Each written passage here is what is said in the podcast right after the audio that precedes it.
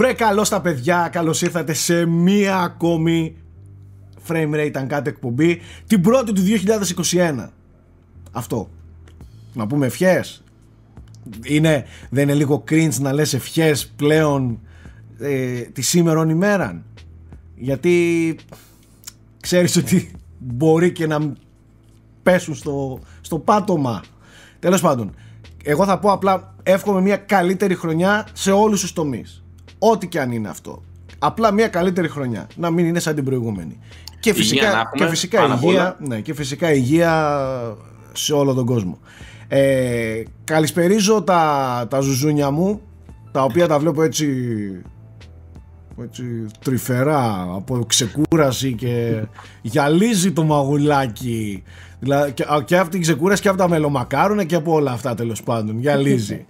ε, αλλά βλέπω πολύ καλά κουρεμένο και φρεσκοκουρεμένο και γενικά πολύ φρεσκαρισμένο Γιώργο Πρίτσκα, πρόεδρο όλων των προέδρων. Γιατί; Ε, το 2021 έχει άλλη άβρα Α, αυτό είναι βρε. Και εγώ λέω, τι μπορεί να είναι φλακ κάνεις, δηλαδή έχεις δίκιο. Πάντως, Πάντως να πούμε ότι ο πύχης είναι πολύ χαμηλός για το 2021. Έτσι, δηλαδή ελπίζουμε να είναι έστω λίγο καλύτερο. Εντάξει, ξέρω εγώ.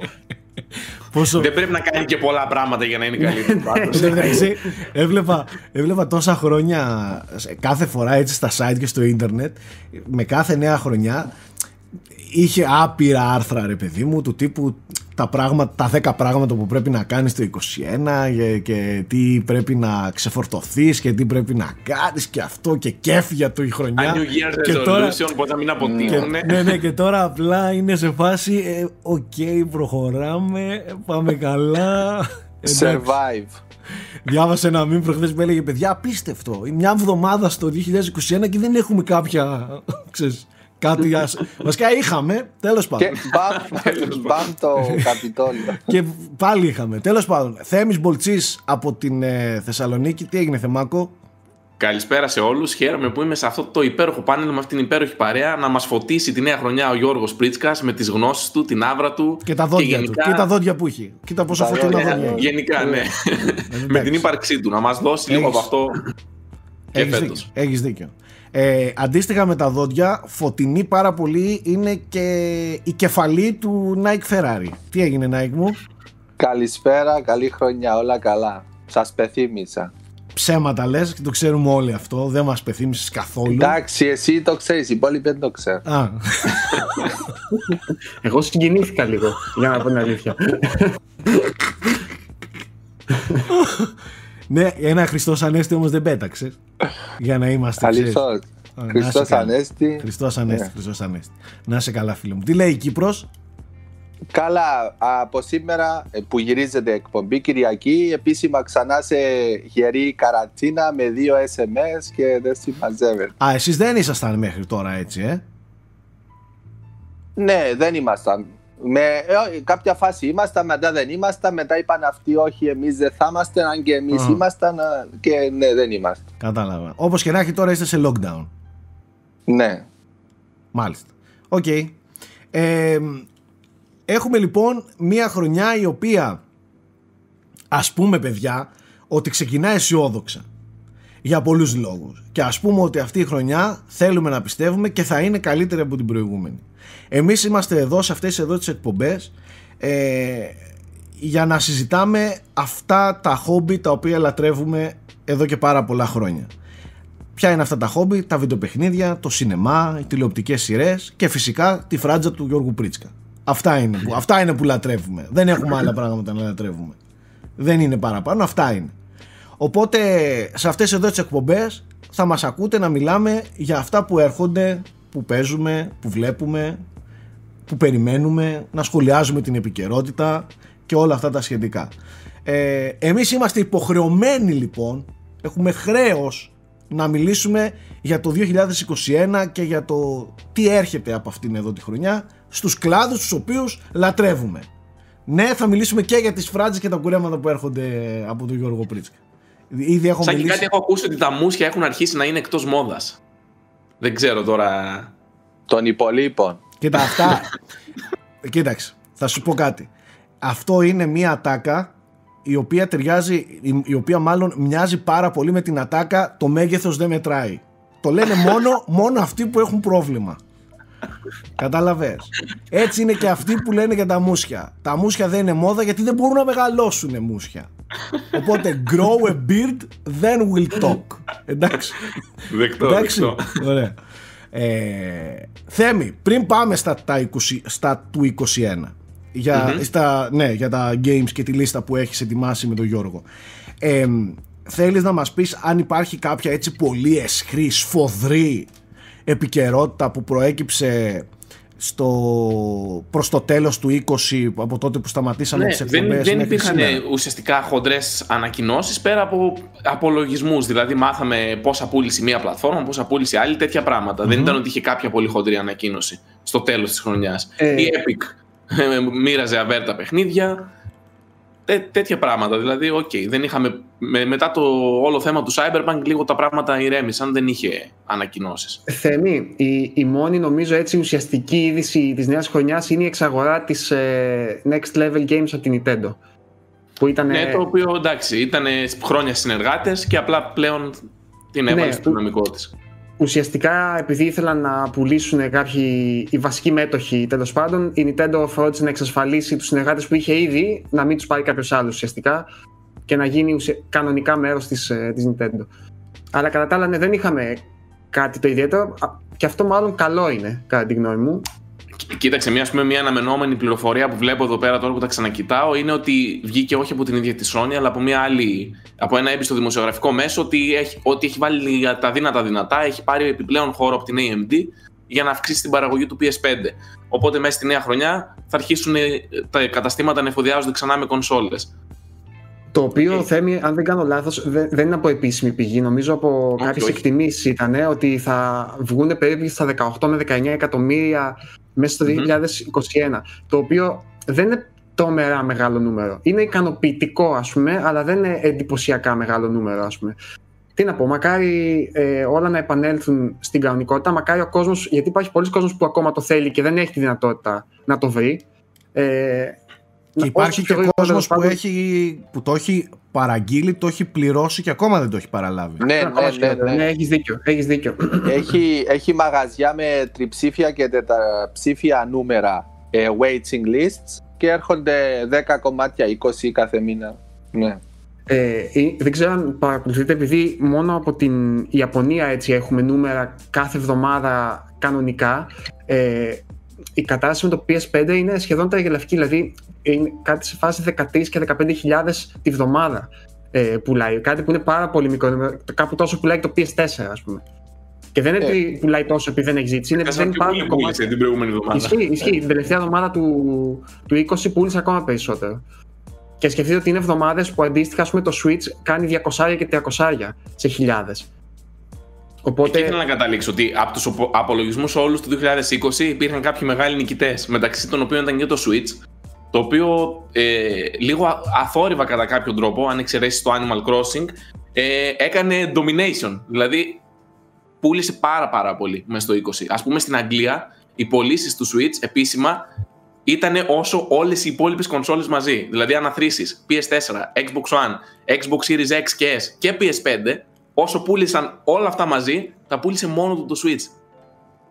Και το περίεργο θέμα είναι ότι είναι και μια αγορά που δεν είναι και από τις δυνατές της Nintendo. Ναι, η στην Αγγλία Ιαπωνία, ας πούμε, παραδοσιακά. δεν υπάρχει καν σύγκριση. Η Ιαπωνία παίζει μόνο του το Switch, δεν υπάρχει καμία Να άλλη. σου πω κάτι, αυτό πρέπει κάποια στιγμή να το συζητήσουμε. Όχι μόνο στην Ιαπωνία, γενικότερα στην Ασία. Δηλαδή, επειδή δεν έχουμε πλέον νούμερα και από Κορέα και από Ταϊβάν και από Σιγκαπούρη κτλ. Και, και υπάρχει και στην Κίνα που αρχίζει σιγά σιγά και παίρνει, αρχίζει και χτίζει μια σχεδόν, ένα σχεδόν μονοπόλιο. Το οποίο δεν είναι πάρα πολύ καλό. Δηλαδή, άμα δείτε, παιδιά, κάθε εβδομάδα τα, τα charts της Ιαπωνίας είναι ή 9 στα 10 παιχνίδια Switch ή 10 στα 10. Δηλαδή, Ναι. όλη η δεκάδα είναι Switch, είναι ασύλληπτο. Είναι η φορητότητα πιστεύω. Ναι, γιατί νομίζω ε, ότι- τώρα εγώ ως Κύπριος σε ένα μικρό νησί, εντάξει, έχω σπουδάσει όμως εξωτερικό, γνωρίζω. Ε, δεν, δεν συγκρίνεται τώρα. Εγώ θέλω πέντε λεπτά να πάω στη δουλειά μου. Αλλά στην Αγγλία, στο Λονδίνο ή που με, μπορούν να, μπορεί να, να πηγαίνουν μία ώρα με το τρένο δουλειά και μία ώρα να επιστρέψουν. Ε, αυτές τις δύο ώρες άνετα παίζει Switch ή κάτι. Το έχουν για το, το commune τους. Ναι, κοίτα, ιδίως στην Ιαπωνία υπήρχε μια τάση προς τα handhelds έτσι κι αλλιώς, χρόνια τώρα. Απλά νομίζω ότι αυτή είναι η τέλεια συμβιβαστική λύση μεταξύ των δύο ας πούμε, πλατφορμών και τους έχει βολέψει. Τέλος πάντων, στον τρόπο ζωής τους που λέει και ο Nike έχει ενσωματωθεί πολύ φυσικά, ας πούμε. Το μονοπόλιο όμως δεν καταλαβαίνω για ποιο λόγο σε αυτή την περίπτωση είναι...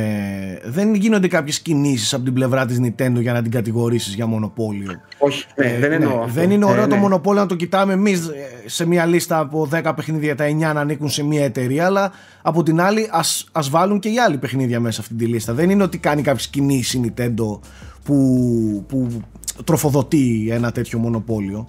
Ναι, ε... δεν ξέρω αν αυτό είναι καθαρά η κασία από μένα. Νομίζω ότι ε, αυτή η παντοδυναμία της Nintendo και από εκεί έχει αναγκάσει ενδεχομένως και τις εταιρείες της Ιαπωνικές από εκεί να σταθούν και σε αρκετά πιο δυτικές προσεγγίσεις. Έτσι κι αλλιώς.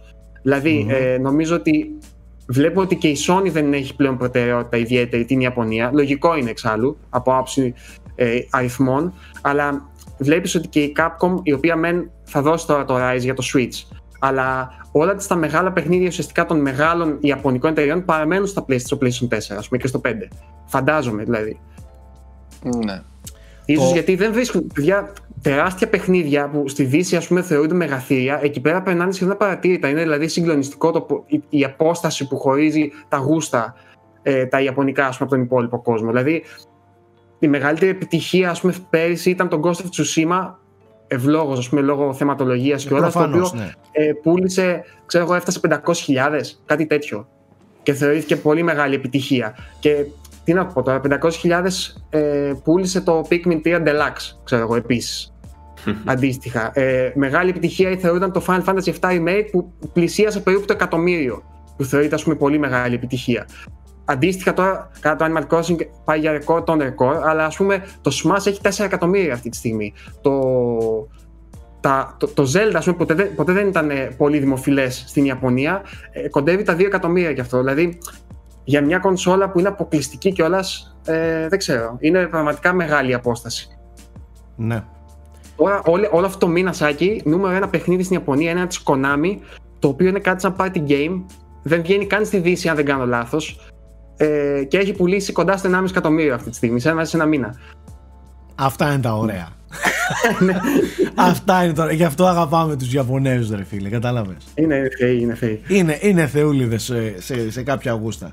Τέλος πάντων. Ναι, αλλά χωρίς Ιαπωνέζους δεν αντέχει η βιομηχανία και δεν μπορεί να, να λειτουργήσει. Εγώ προσωπικά δηλαδή, χωρίς το ιαπωνικό στοιχείο στα παιχνίδια μου, ξέρεις, μια στο τόσο, δεν λέω όλα τα παιχνίδια, δεν είμαι τέτοιος, αλλά δεν μπορούμε χωρίς αυτούς. Και, και παιχνίδια τα οποία δεν είναι αμυγός, ε, ξέρεις, δοσμένα με ιαπωνικό στοιχείο, αν είμαι φάση ας πούμε, αλλά σκεφτείτε, ακόμα και τα Dark Souls, τα πιο δυτικά, δυτικό, σκοτεινά, κατάμαυρα παιχνίδια ανήκουν σε Ιάπωνες από Silent Hill, από όλα αυτά ακόμα και το Resident Evil που είναι εντελώς αμερικάνικο B-movie είναι, είναι ιαπωνικό τέλος πάντων ε, πάμε λίγο, εφόσον δεν έχουμε κάποια άλλη επικαιρότητα. Ένα πράγμα που θα ήθελα να σχολιάσω μιας και μιας με την Nintendo είναι μια είδηση που δεν ξέρω, νομίζω ο Θέμης την, ε, την έγραψε. Ε, ναι. για, τον, για το γεγονός ότι πήγε η Microsoft με πρόταση να εξαγοράσει την Nintendo και λέει γελούσαν μέσα στην αίθουσα για μια ώρα Όσο... Αυτό είναι πριν 20 χρόνια έτσι. Ναι, όταν ξεκίναγε το Xbox, ναι. πήγανε λέει πρώτα να πάρουν την Nintendo και λέει γελούσαν για μία ώρα στη, στη μούρη τους. Δεν σταμάτησαν, λέει. Τους έπιασε νευρικό γέλιο. Μία ώρα γελούσαν συνεχόμενα. Εντάξει, ήταν και λίγο το ότι οι Αμερικανοί πάνε να ξαγοράσουν κάτι Ιαπωνικό. Ήταν και αυτό. Έχει μία περηφάνεια η Nintendo, καταλαβες. Ε, ε, ήταν και λάθος timing, έτσι. Τώρα ε, η Nintendo τότε, ας πούμε, και σε σχέση με τη θέση της Microsoft επίσης, η οποία Τότε ήταν μια νεόπλουτη εταιρεία που πήγαινε να, να, να μπει ας πούμε, στον χώρο σε σχέση με την άλλη η οποία είναι ήδη 20 χρόνια με δεδομένα franchises κτλ. Εντάξει. Συν το ότι είναι οι Ιάπωνες που είναι σε αυτά πολύ παραδοσιακοί ας πούμε, και δεν, ναι, δεν νομίζω ναι. να σηκώνουν κουβέντα. Πιστεύω καλύτερα χαρακτήρι να κάνανε παρά να εξαγοραζόντουσαν εκεί την ώρα. Ε, Ακόμα ε, και με μαμούθ να έρχονταν. Ποια χρονιά ήταν Θέμη, θυμάσαι; Ήταν ο Γιαμαότσι ακόμα δηλαδή; Ήταν 2000, πριν το 2001, το 2000 μάλλον. Ε, άμα ήταν πριν το 2001, που αναλαμβάνει ο Ιουάτα νομίζω ή το 2000-2001 αναλαμβάνει ε, και ήταν ο Γιαμαότσι ε, Ω. ναι, είναι λογικό να γελούσαν κάτι γνώμη μου. αφού δεν τους πήραν και Πώς τους δεν- κλωτσιές πάλι Αυτό καλά θα σου λέγα. Πώς δεν παίξανε εκεί πέρα μέσα σε καράτε να τους εξοντώσουν. Τέλος πάντων. Λοιπόν, αυτό ήθελα απλά λίγο να σχολιάσω. Πάμε τώρα λίγο να δούμε τι γίνεται με τις κυκλοφορίες που, που έρχονται. Ε, η αλήθεια είναι ότι και το 2020 όταν στην αρχή χωρίς να γνωρίζουμε και πολλά πολλά που κάναμε αντίστοιχες τέτοιες εκπομπές λέγαμε πά από το 20 νέα γενιά πόσα παιχνίδια αυτά ιστορίες Cyberpunk αυτά Δεν βγήκε ρε. Αυτό τώρα στη λίστα που έχουμε τα παιχνίδια που κυκλοφορούν το 21. Το Δηλαδή Μάρτιο. βγαίναμε, βγαίναμε ξέρεις, σούπερ ενθουσιασμένοι οπότε θέλω να είμαστε λίγο πιο συγκρατημένοι για το 2021 και, και για τα παιχνίδια που ξέρουμε ότι θα έρθουν και θα έρθουν αλλά και για τα παιχνίδια τα οποία πιστεύουμε ότι θα έρθουν έχουν ανακοινωθεί ότι θα έρθουν το 2021 και όλοι ξέρουμε ότι θα φάνε το delay του delay ο delay Εκεί, πάνω σε αυτό θέλω να εξομολογηθώ κάτι. Κάθε χρόνο, και λογικά θα γίνει και μέσα στις επόμενες ημέρες, ανεβάζουμε ένα άρθρο με τα παιχνίδια τις που αναμένεται να έρθουν τη χρονιά. Και έτσι και φέτος, όπως και κάνω κάθε χρόνια, πάω στη λίστα την περσινή και λέω Α, αυτό δεν κυκλοφόρησε. Φέρ το στη φετινή λίστα. Η μισή μεταφέρεται. δηλαδή η μισή περσινή λίστα μεταφέρεται στην επόμενη. αλλά Για πόσο πάντα μάλλον το με τα 20 το οποίο έχει Ναι. πολλά delays έτσι και πολλά Ναι. Δηλαδή, Εντάξει. ακριβώς τώρα στο 20 πήγα και λέω «Μμ, Αυτά δεν κυκλοφόρησαν το 20. Φέρτα στη λίστα του 21. Το απίστευτο, ξέρετε ποιο- Το πιο απίστευτο είναι ότι το καημένο το Medium έφαγε delay από το 20 λόγω του Cyberpunk. Φοβότανε το Cyberpunk. Το καημένο το Medium φοβόταν. Πω, πω. Και εντωμεταξύ μέσα στις γιορτές θα ήταν πολύ γάντι το Medium. Ναι. Ωστόσο, από την πλευρά τη, όντως καλά έκανε. Γιατί Ναι, το εντάξει. Cyberpunk όντως μονοπόλησε τη συζήτηση. Ναι, ρε, αλλά Δεν άλλαξε όσοι- τίποτα εκείνες Και τις έκανε μέρες, και μόνο εξαιρετικές αυτό. πωλήσεις. Όχι μόνο... Μέχρι τα ναι. Χριστούγεννα, μέχρι τα Χριστούγεννα θα επέστρεφαν το Cyberpunk και θα μπαίναν το Medium. ναι, ναι.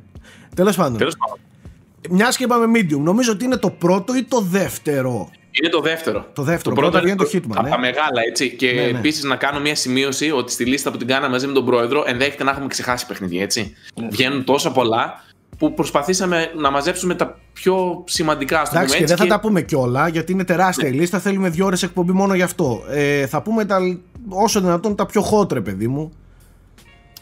Και Αλλά έχει και, και τώρα μερικά η έχουμε- λίστα, συγγνώμη λίγο Θέμη, και έχει και μερικά η λίστα για να το ξεκαθαρίσουμε αυτό, τα οποία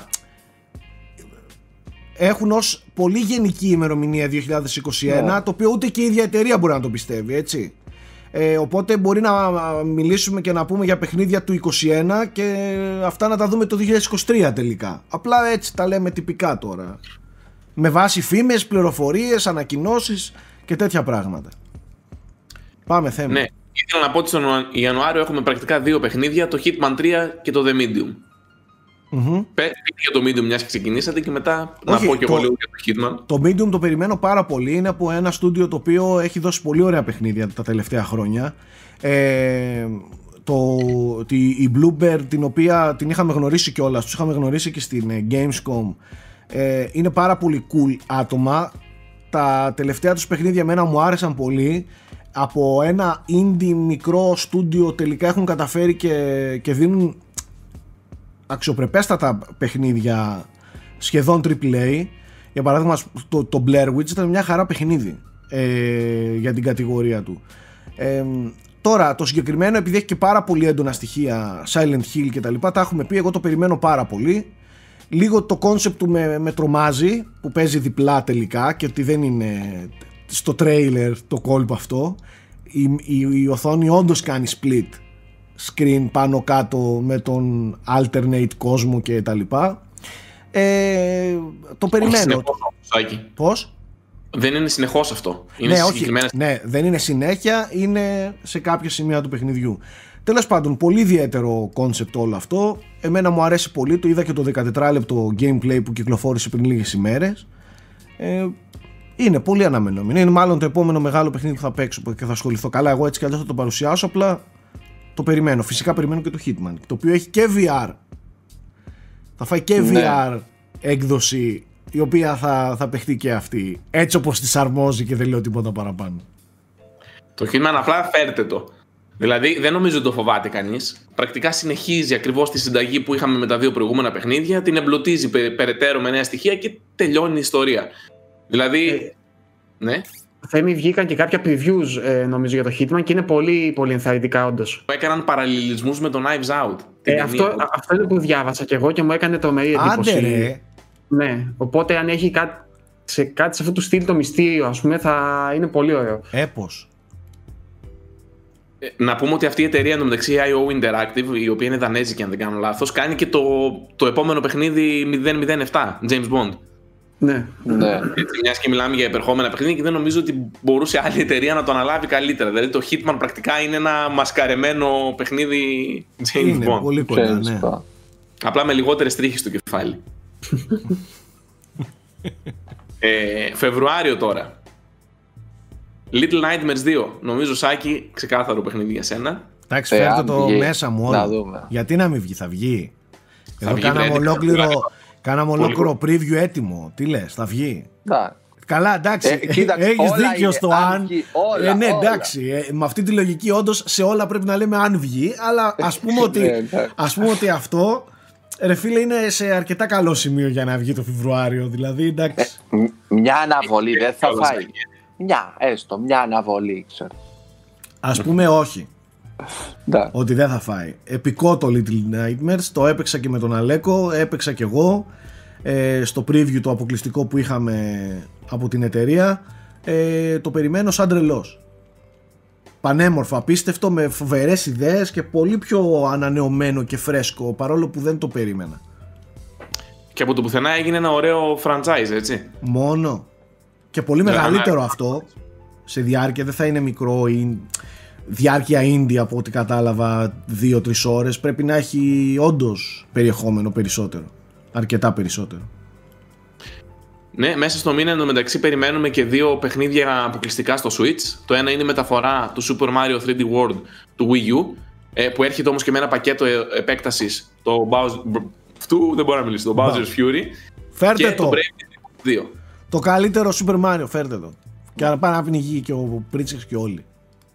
Ε, κοίτα, η αλήθεια είναι ότι τώρα μετά το Odyssey ε, πολύ ευχαριστώ επιστρέφω πάλι σε τέτοιο στυλ. Αυτές οι αναλλαγές είναι που βοηθάνε. Επίσης δεν ξέρουμε τίποτα για τον Bowser's Fury, το οποίο ελπίζω να είναι κάτι πραγματικά ε, να μην είναι κάποιο μικρό mode ας πούμε, ε, Ναι. συνοδευτικό, αλλά να είναι Κάνας κόσμος θα είναι. ναι, ξέρω να είναι εγώ. ένας κόσμος κανονικός. Ε, γιατί είναι ένα παιχνίδι που ασχολούνται οι ίδιοι οι δημιουργοί των Mario, οπότε δεν είναι ποτέ αμεληταίο ας πούμε, αυτό που φτιάχνουν.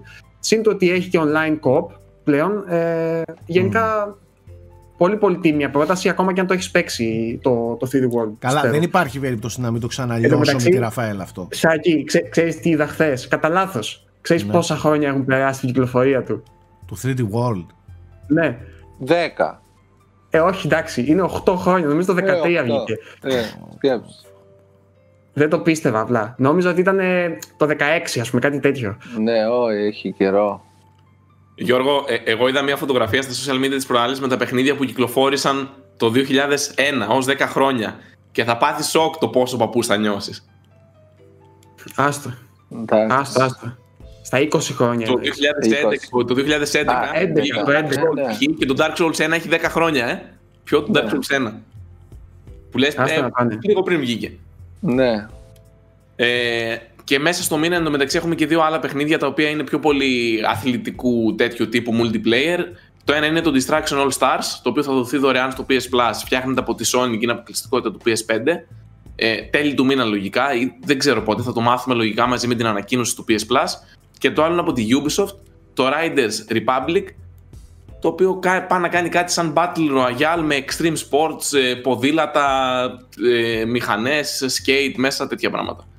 Κάτι Για- ιδιαίτερο. Για, το- Φλεβάρι λες, Για τον έτσι. Γκούλι. είναι. Για Φεβρουάριο, Φεβρουάριο. Ε, έχουμε, έχουμε ακόμα δύο επανακυκλοφορίες, remastered. Παντέψτε πια. Αυτά είναι; επίτηδες δεν τα έβαλα. Κάτσε, αυτό το- Δοκίμασα. Αυτό το γελάκι του, του Nike είναι τέρμα ηρωνία. Για πες τα. Νίο και Νίο 2 Α. βγαίνουν σε remaster. Το- Γεια σου, ε. Τι, εντάξει, είναι, για κάποιους είναι τώρα κυκλοφοράνε ρε. Είναι, είναι η complete και remastered για το 5. Nike, Ναι, ε, να σου πω κάτι. Μας τα έχεις πρίξει με τον Ι, αλλά σ' αγαπάω. αλλά σ' αγαπάω, να ξέρεις.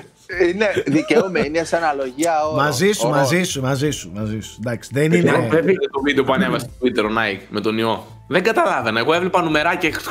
Κα- Κάτι τέτοιο. Εντάξει, ναι, εντάξει. Δεν μπορούσα να καταλάβω τι γίνεται. Μια χαρά Λοιπόν, είναι. Μην κοιτάς που ξενερώσαμε και κολώσαμε από τον Ιωδίο. Μια χαρά είναι το franchise, ε, πως είναι. Λοιπόν, Άλλο. μέσα στο Μάρτιο έχω σημειωμένα. Εν τω μεταξύ, συγγνώμη αν κάνω θόρυβο καμιά φορά. Έχω ένα καπάκι στα χέρια μου και παίζω. Κι εγώ ένα καπάκι έχω αλλά κάμερας. Καμιά φορά μου έχει πέσει στην αρχή της εκπομπής και ακούγεται. Και εγώ. Τι γίνεται, παιδιά; Και έχουμε κρυφά όλα ένα Και καπάκι. εγώ η στα αλήθεια είναι. Εγώ τώρα το πήρα. Κάποιος ψυχολόγος Όχι, δεν υπάρχει πάει στα σχόλια να μας πει τι παίζει με τα καπάκια στην εκπομπή αυτή. Όχι, ρε φίλε. Εγώ έχω ένα άλλο κόλλημα όταν κάθομαι και βλέπω τηλεόραση ή ταινία, ξέρω εγώ. Παίρνω το καπάκι από το τηλεκοντρόλ και το ανοιγοκλίνω έτσι. Ω, καλά είσαι. Συνέχεια, συνέχεια. Δηλαδή, άρα έχουμε κάποιο θέμα με το καπάκι. Παιδιά, πρέπει να το εξετάσουμε αυτό. Έχουμε Κάποιος ψυχολόγος Υπερ- να μας βοηθήσει. υπερκινητικότητα. Ναι, το λες και έτσι. Λοιπόν, πάμε παρακάτω. Κινητικός και ενέργεια, γιατί το λες αυτό; Όχι, εγώ. Εγώ ποτέ. Απλά η Λοιπόν, Αλίνα είναι έτοιμη να με διώξει από το σπίτι. Για πες. Στο Μάρτιο έχουμε τέσσερις κυκλοφορίες. Τα λέω όλα και σχολιάζω όποιο θέλετε. It Takes Two του Joseph Fares. Το νέο του Έπω. παιχνίδι. Φέρτε το. 26 Μαρτίου, το είχαμε δει πρόσφατα στα The Game Awards. Για το Switch, μια μεγάλη αποκλειστικότητα, ειδικά στο ιαπωνικό κοινό και όχι μόνο. Monster Hunter Rise. Θες να το λέμε Monster; Μάλιστα. Monster Hunter Rise. Έστω. Βγήκε τον demo του σήμερα ή χθες. Ναι, και έπεσε το eShop. Έπεσε όλ, έπεσαν οι servers του eShop του Switch. Παιδιά, φανταστείτε πόσος κόσμος μπήκε να τον κατεβάσει. Παιδιά, έχετε Το- παίξει ποτέ Master Hunter; Αλήθεια τώρα, πείτε μου.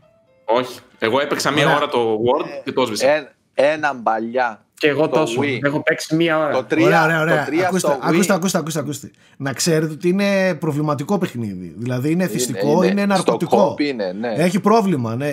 Δηλαδή, αν κολλήσεις με Master Hunter, δεν ξεκολλάς εύκολα. Είναι πολύ.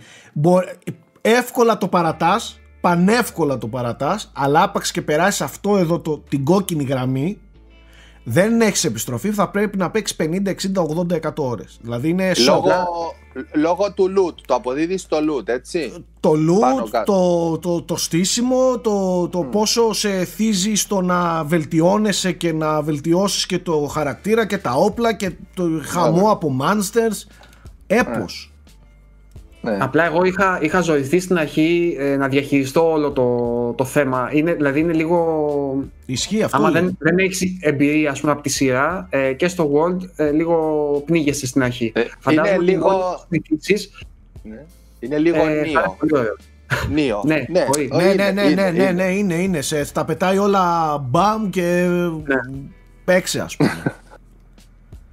ναι. Το οποίο είναι μέρος του collection που έχεις στο PS5.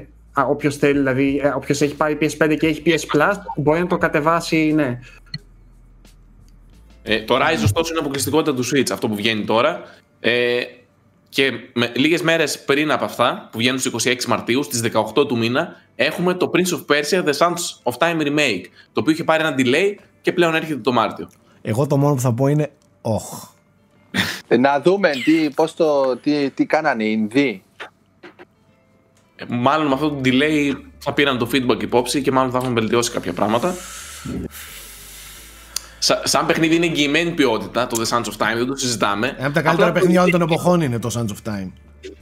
Ναι. Έπος. Το remake να δούμε τι έχουν κάνει. Και το τελευταίο, μάλλον για το Σάκη πάει και αυτός ο σχολιασμός, είναι το Returnal. Το οποίο θυμάμαι σου είχε κλείσει πολύ το μάτι. Είναι αποκλειστικότητα του PS5 στις 19 Μαρτίου. Α, ε, ε, αυτό Ναι. το, μετροϊντίζει λίγο στο Ναι, στυλάκι του. ναι. Γιατί είναι και η κοπέλα, κυρία. Με η- λίγο, κράνος, ναι, με αυτά, ναι. Ε, ναι, τι, δεν έχω. Το σχολιάσαμε και α, από το τρέιλερ των ε, The Game Awards το συγκεκριμένο.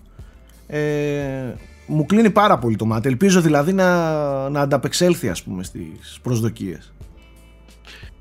Μάλιστα. Και τώρα, παιδιά, έχουμε άλλα τέσσερα παιχνίδια με συγκεκριμένη ημερομηνία κυκλοφορίας και όλα τα υπόλοιπα ξεκινάει το χάος. Οπότε θα σας τα πω και αυτά και μετά Ναι. ας επιλέξουμε λίγο τι μας ενδιαφέρει, γιατί μπαίνουμε λίγο στα, στα παιχνίδια που δεν ξέρουμε και αν θα βγουν φέτος. Σε αχαρτογράφητα Εντάξει. νερά. Έχει πιο σίγουρα από άλλα, ας πούμε. όμως. Αλλά ναι, ας πάμε. Ναι, οκ. Okay. Πάντως με συγκεκριμένη ημερομηνία έχουμε το Outriders 1 Απριλίου. Είναι από την People Can Fly. Ε, Square Enix, Co-op, Third Person Shooter. Πάει να συνδυάσει Destiny με Gears of War. Θα το δούμε. Έχει και ένα δωρεάν demo μέσα στις επόμενες ημέρες. Εν τω μεταξύ, συγγνώμη λίγο που σε διακόπτω, ρε Θέμη. Δεν θεωρείται πολύ άστοχο το να επιλέγεις ένα τέτοιο όνομα. Δεν είναι σαν να το έχεις ξαναδεί κάπου αυτό το παιχνίδι. Αυτό ρε, βέβαια. Ναι, ναι, ναι, ναι απίστευτο. Το... Ένα όνομα που θα ξεκάνει λίγο να, να, να μείνει στο μυαλό του άλλου. Αυτό πράγμα νιώθω ότι σαν να το έχω δει πέντε φορές κάπου αλλού. Ρε το προηγούμενο ναι, ναι, του Cliff. Πώς το λέγανε το προηγούμενο του Cliff; Που έπαιξε αυτός και δύο ε, άλλοι. Low Breakers. Α, ναι. ναι. αυτό λίγο. Ναι, Outriders, Low Breakers. Κάτσε, υπάρχει κι άλλο. Ε, πώς λεγόταν. Παίζει να ήταν πάλι από, το, από την People Can Fly ή όχι; Πώς λέγονταν αυτό που βάζει. Αυτή. Πώς; Το Bulletstorm έχουν κάνει. Bulletstorm, μπράβο. Κοίτα, το, το, το Bulletstorm είναι, είναι, είναι πολύ ωραίο. Πολύ ωραίο. First είναι πολύ ωραίο, είναι πολύ ωραίο shooter. Και δεν έχει καμία σχέση με. Έχει κανονικό campaign, είναι, είναι πολύ ωραίο. Σαν shooter. Ναι, αυτό ναι. Ισχύει. Τέλος πάντων, μένει να δούμε. Οκ, okay, δεν το ξεγράφουμε. Έχει λίγο ένα generic πέπλο, αλλά οκ, okay, οπότε δεν ξέρεις τι κρύβεται από κάτω. Nier Replicant version 1.22 47 44 87 13 9. Αυτό είναι το επίσημο όνομα του παιχνιδιού που γράφει το κουτάκι πάνω, έτσι. Έτσι θα ναι. πάω, θα το ζητήσω εγώ από μαγαζί. έτσι θα πάω. Βγαίνει τον Απρίλιο, είναι remaster του Nier του αρχικού με πλέον περιεχόμενο. Complete, ναι. Και Γιατί το, το, το DLC, ναι. αν θυμάμαι καλά, το story DLC του, του Nier Automata, ή κάτι ήταν, έτσι ήταν. Version 1, 2, 25, 37, 63. Κάπως έτσι ήταν και το όνομα του DLC αυτό. Δεν το θυμάμαι. Ο Κοτάρο, του αρέσει να τρολάρει. Και άλλα δύο παιχνίδια, το Deathloop και το Back for Blood. Το Deathloop είναι από την Arcane, είναι αυτό το shooter που και καλά εγκλωβίζει σε ένα time loop. Έχει κάποιους ιδιαίτερους gameplay μηχανισμούς και το Back 4 Blood είναι από τους δημιουργούς του πρώτου Left 4 Dead. Βγαίνει τον Ιούνιο. Αυτά. Μετά πάμε σε παιχνίδια με αόριστες. Έκανε, έκανε αίσθηση το Back 4 Blood στην, ε, στα ναι. The Game Awards που ανακοινώθηκε και φυσικά είναι εντελώς Left 4 Dead η όλη φάση του. Ελπίζω να είναι καλό να το παίξουμε και σαν παρέα. Τώρα το Deathloop έρχεται από ένα στούντιο το οποίο έχει δώσει υπερπαίχνιδα τα τελευταία χρόνια. Ε, το concept του είναι λίγο ιδιαίτερο και λίγο ανάλαφρο ε, αλλά θέλω να πιστεύω ότι θα είναι τελικά πολύ καλό και ότι δεν θα απογοητεύσει για ακόμη μια φορά η Arcane. Ε, μέχρι στιγμής δεν δείχνει κάτι εξαιρετικά εντυπωσιακό που λες ε, Παναγία μου το θέλω απλά αυτό το concept που, που, το, τη λούπα με το θάνατο και ξανά και ξανά ενδεχομένως να δώσει ένα για μένα πάντως είναι ένα από τα πιο αναμενόμενα παιχνίδια του 2021 και δεν έχει δείξει πολλά ακόμα, αλλά από αυτά που έχω διαβάσει, γιατί τους παρακολουθώ γενικότερα και συνεντεύξεις και στα previews και αυτά που έχουν δώσει, φαίνεται πολύ πολύ ενδιαφέρον και φαίνεται κάτι πραγματικά διαφορετικό. Γιατί ουσιαστικά σε κάθε λούπα είναι κάτι σαν ανάμεσα σε hitman και shooting. Δηλαδή, μαθαίνεις, ε, έχουν όλα οι NPCs είναι σε συστήματα μέσα κτλ. Μαθαίνεις πληροφορίες που ουσιαστικά σε βοηθάνε στην επόμενη λούπα σου να. Mm τους βγάλεις να δολοφονήσεις πιο εύκολα. Κάπως έτσι. Και τώρα δεν ξέρω πώς ακριβώς θα το δέσουν όλο αυτό με την άλλη Assassin, γιατί έχεις ανταγωνισμό με μια άλλη Assassin ναι, ναι, ναι ταυτόχρονα. Ναι, ναι, ε, Τέλος πάντων, φαίνεται ένα παιχνίδι που, είναι, που δεν ξέρεις ακριβώς τι να περιμένεις. Φαίνεται διαφορετικό. Και αυτό εγώ το, το εκτιμάω πάντα, ας πούμε. Και επειδή είναι, όπως λες, και από ένα στούντιο που πρώτον από level design σκαμπάζει πάρα πολύ ε, και γενικότερα έχει μια αλφα-αλφα-αλφα ποιότητα στα παιχνίδια του, το θεωρώ από τα πολύ πολύ αναμενόμενα. Αυτό που δεν έχει πάντως είναι δεν, δεν έχει δώσει ακόμα κάτι εντυπωσιακό ως υλικό που να πεις «Ω, αυτό εδώ είναι ένα παιχνίδι που θέλω οπωσδήποτε να παίξω». Άπαξ και αρχίσει και το μελετάς, όπως είπα και εγώ και λες και εσύ, έχει πολύ ενδιαφέρον concept. Ναι. Αλλά ξέρεις, δεν έχει εκείνη την εκείνο το μαγνητικό που είχε ένα, ένα Dishonored όταν έβλεπες το τρέιλερ ε, και λες «Ω Θεέ μου αυτό θέλω να το βάλω στην κονσόλα μου να παίξω». Ίσως είναι δύσκολο να μεταφέρεις και το concept ας ναι, πούμε τόσο... Οκ, okay. απλά έχει, και τα πρώτα τρέιλερ ήταν και λίγο έτσι τρελά και ανάλαφρα και έμοιαζε περισσότερο σαν ένα ακόμη τύπου Royal ε, ναι, shooter. Ναι, Κατάλαβες. Και, Οκ. και το Returnal λίγο έχει λούπα, από ό,τι κατάλαβα. Και αυτό, Ναι, ναι. άμα. Μην μου Εκεί λέτε παίζει για το- λούπες γιατί παίζω Hades και είμαι... Α, Ναι, ε, ε, εντάξει. Θα τα πούμε μετά αυτά. Για πάμε λίγο θέμη στα... Λοιπόν, Αυτά. παιχνίδια τώρα που έχουν σαν πλαίσιο κυκλοφορίας. Ε, Mass Effect Legendary Edition. Είναι το remaster της τριλογίας. Αναμένεται στις αρχές της χρονιάς. Δεν ξέρουμε πότε. Α, έτσι Καθόλου είναι. τυχαία μπλούζα του Σάκη. Και να πω στα του Mass Effect ότι πρόσφατα ανακοινώθηκε και το καινούριο Mass Effect στα The Game Awards. Το οποίο δεν έχει ημερομηνία κυκλοφορίας, δεν έχει καν όνομα βασικά. Ξέρουμε απλά ότι Mass Effect will return. Ε, θα δούμε. Πάντως φέτος θα παίξουμε σίγουρα Mass Effect με τη Legendary Edition, η οποία θα είναι αναβαθμισμένη και για τις επόμενες γενιάς κονσόλες, τα νέα Xbox και το PlayStation 5. Οπότε είναι σίγουρα αναμενόμενο. Ξέρουμε τι είναι τα Mass Effect, τα παλιά τουλάχιστον. Ε, Oddworld Soulstorm. Επίσης αρχές 2021. Το είδαμε και πρόσφατα ξανά στα The Game Awards. Έλα, αυτό φέτος θα βγει. Ναι, Έχει Έχει φέτος- πάρα πολλά delays. Πιστεύω ότι φέτος Αυτό θα φέτος είναι... θα βγει, φέρτε το επιτέλους. Δηλαδή τόσα χρόνια βλέπουμε, περιμένουμε. Εγώ έχω ακολουθήσει ακόμα και, και το θυρωρό στην Outward Inhabitants. Μπας και πάρουμε έτσι πληροφορίες και τέτοια στο Twitter μου, στο Facebook. Ακόμα και σ- στο Facebook και παρακολουθώ. Στο Facebook δεν παρακολουθείς ποτέ τέτοια πράγματα. Στο Facebook και έχω κάνει add friend ε, τύπους και developer. Ε, τέλος πάντων, μακάρι, μακάρι. Ε, δεν μπορεί, φέτος θα βγει το Soulstorm. Δεν γίνεται. Φτάνει. Τώρα, προσωπικά αγαπημένο που ξέρω το λατρεύει και ο Nike. Ξέρουμε Ναι. ότι- ότι είναι στο launch window του PlayStation 5 που είναι 2021 Ratchet Clank Rift Apart. Φέρτε το, ενδοφλέβεια, το θέλουμε α- ατελείωτα, έδειχνε φανταστικό. Ε, τώρα, έτσι όπως το λες, νομίζω ότι η Sony θα πρέπει μέσα στον Ιανουάριο ενδεχομένως να κάνει ένα state of play. Γιατί βλέπω Ναι. ότι δεν έχει ημερομηνίες για τα παιχνίδια της. Κανένα, ας πούμε, ούτε για τώρα, για αρχή. Θα σας πω ότι με προβληματίζει αυτό. Μόνο το Eternal. Ε, Ναι, εντάξει. για πες. Ε. Με προβληματίζει το γεγονός ότι η Sony με μία κονσόλα η οποία δεν έχει να την πουλήσει και δεν μπορεί να αυξήσει το, το install base της είναι πολύ δύσκολο να κάνει ανακοινώσεις ή ακόμα και να κυκλοφορήσει ένα παιχνίδι που απευθύνεται σε αυτήν εδώ την install base.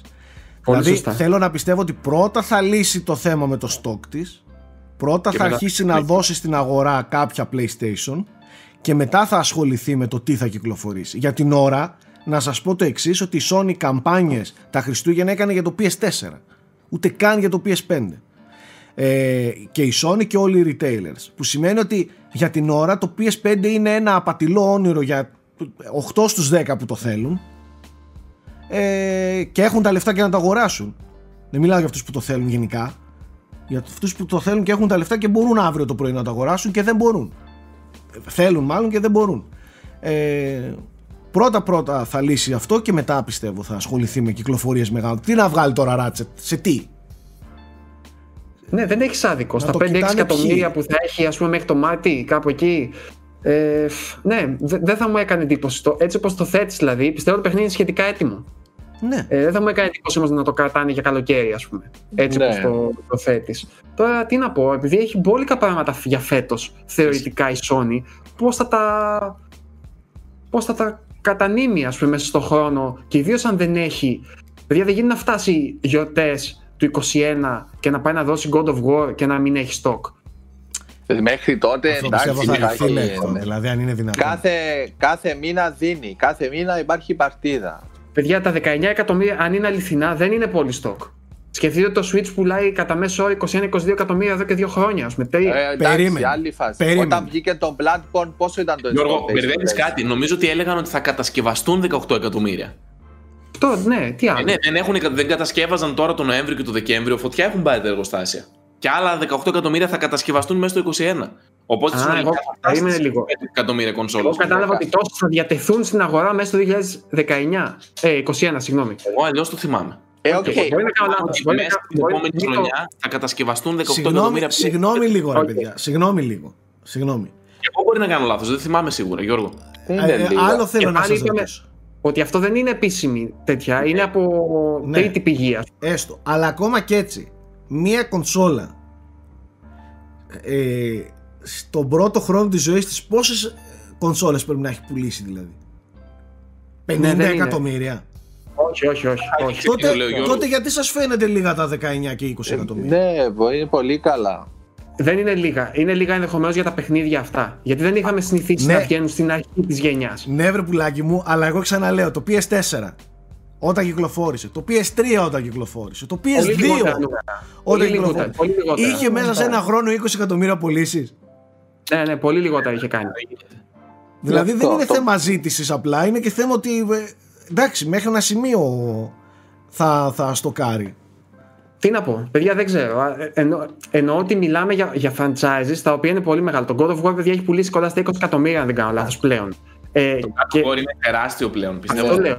Αυτό εντάξει, θα το κρατήσει για πιο και μετά. πλέον το βγάζεις. Βασικά υπάρχουν ήδη ψήθοι ότι θα είναι για PS4. Ακούστηκε και αυτό τις προηγούμενες μέρες. Δεν ξέρω αν θα επαληθευτεί ή όχι.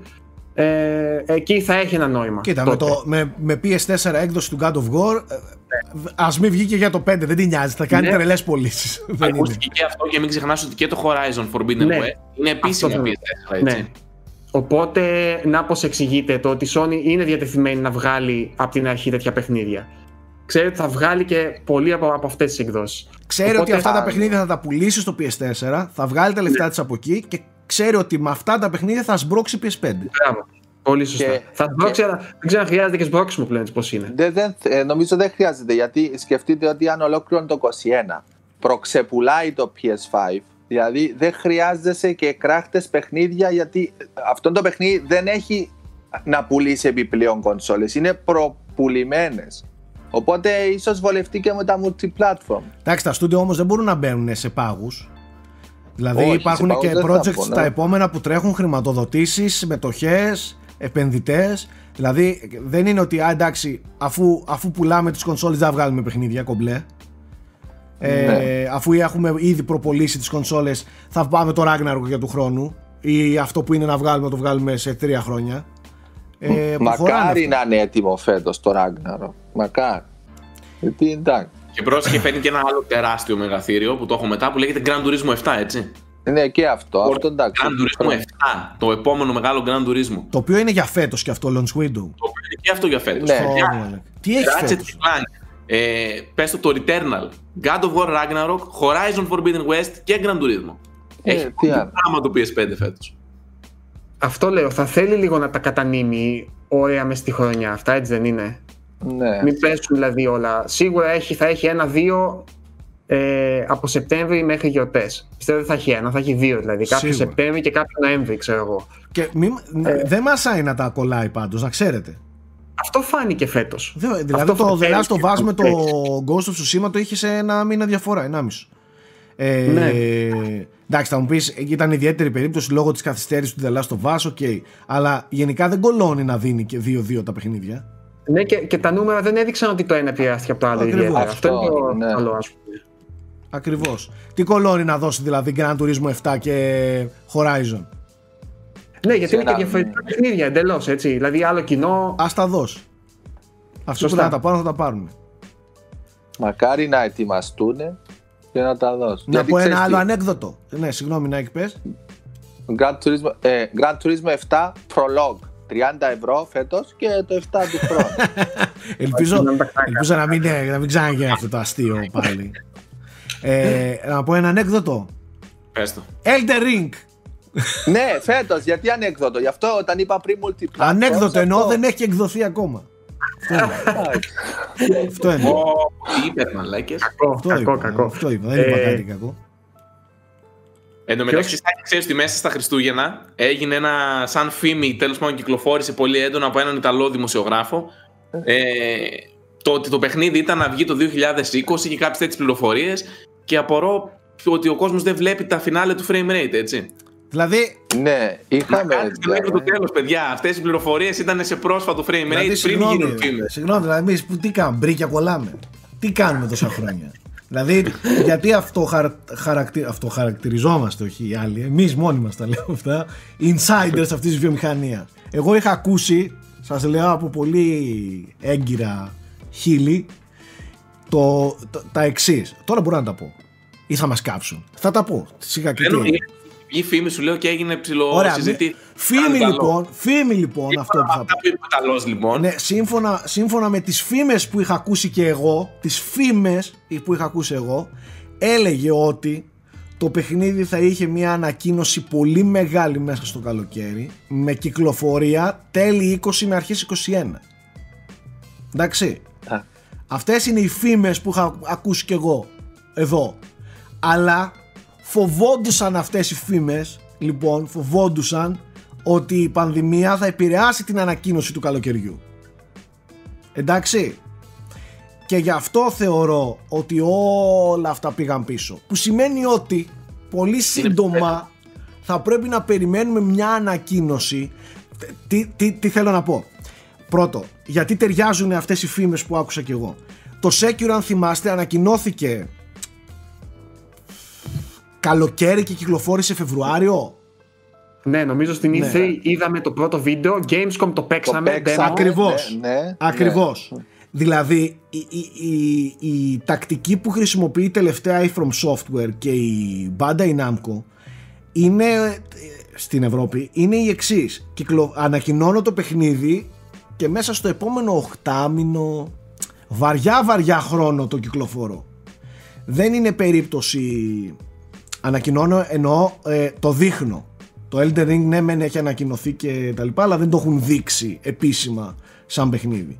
Εγώ θέλω να πιστεύω ότι σύντομα θα δούμε μια μεγάλη ανακοίνωση αποκάλυψη πλήρης αποκάλυψη του Elden Ring με launch window επίσης κοντινό.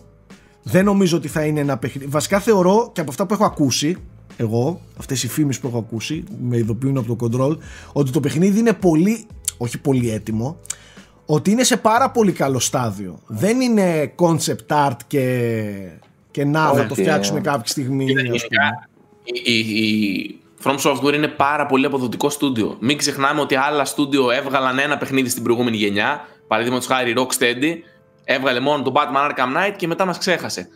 Η From Software τι έβγαλε; Ξεκίνησε, μας πέταξε Bloodborne, μας πέταξε Dark Souls 3, μας πέταξε και ένα Sekiro.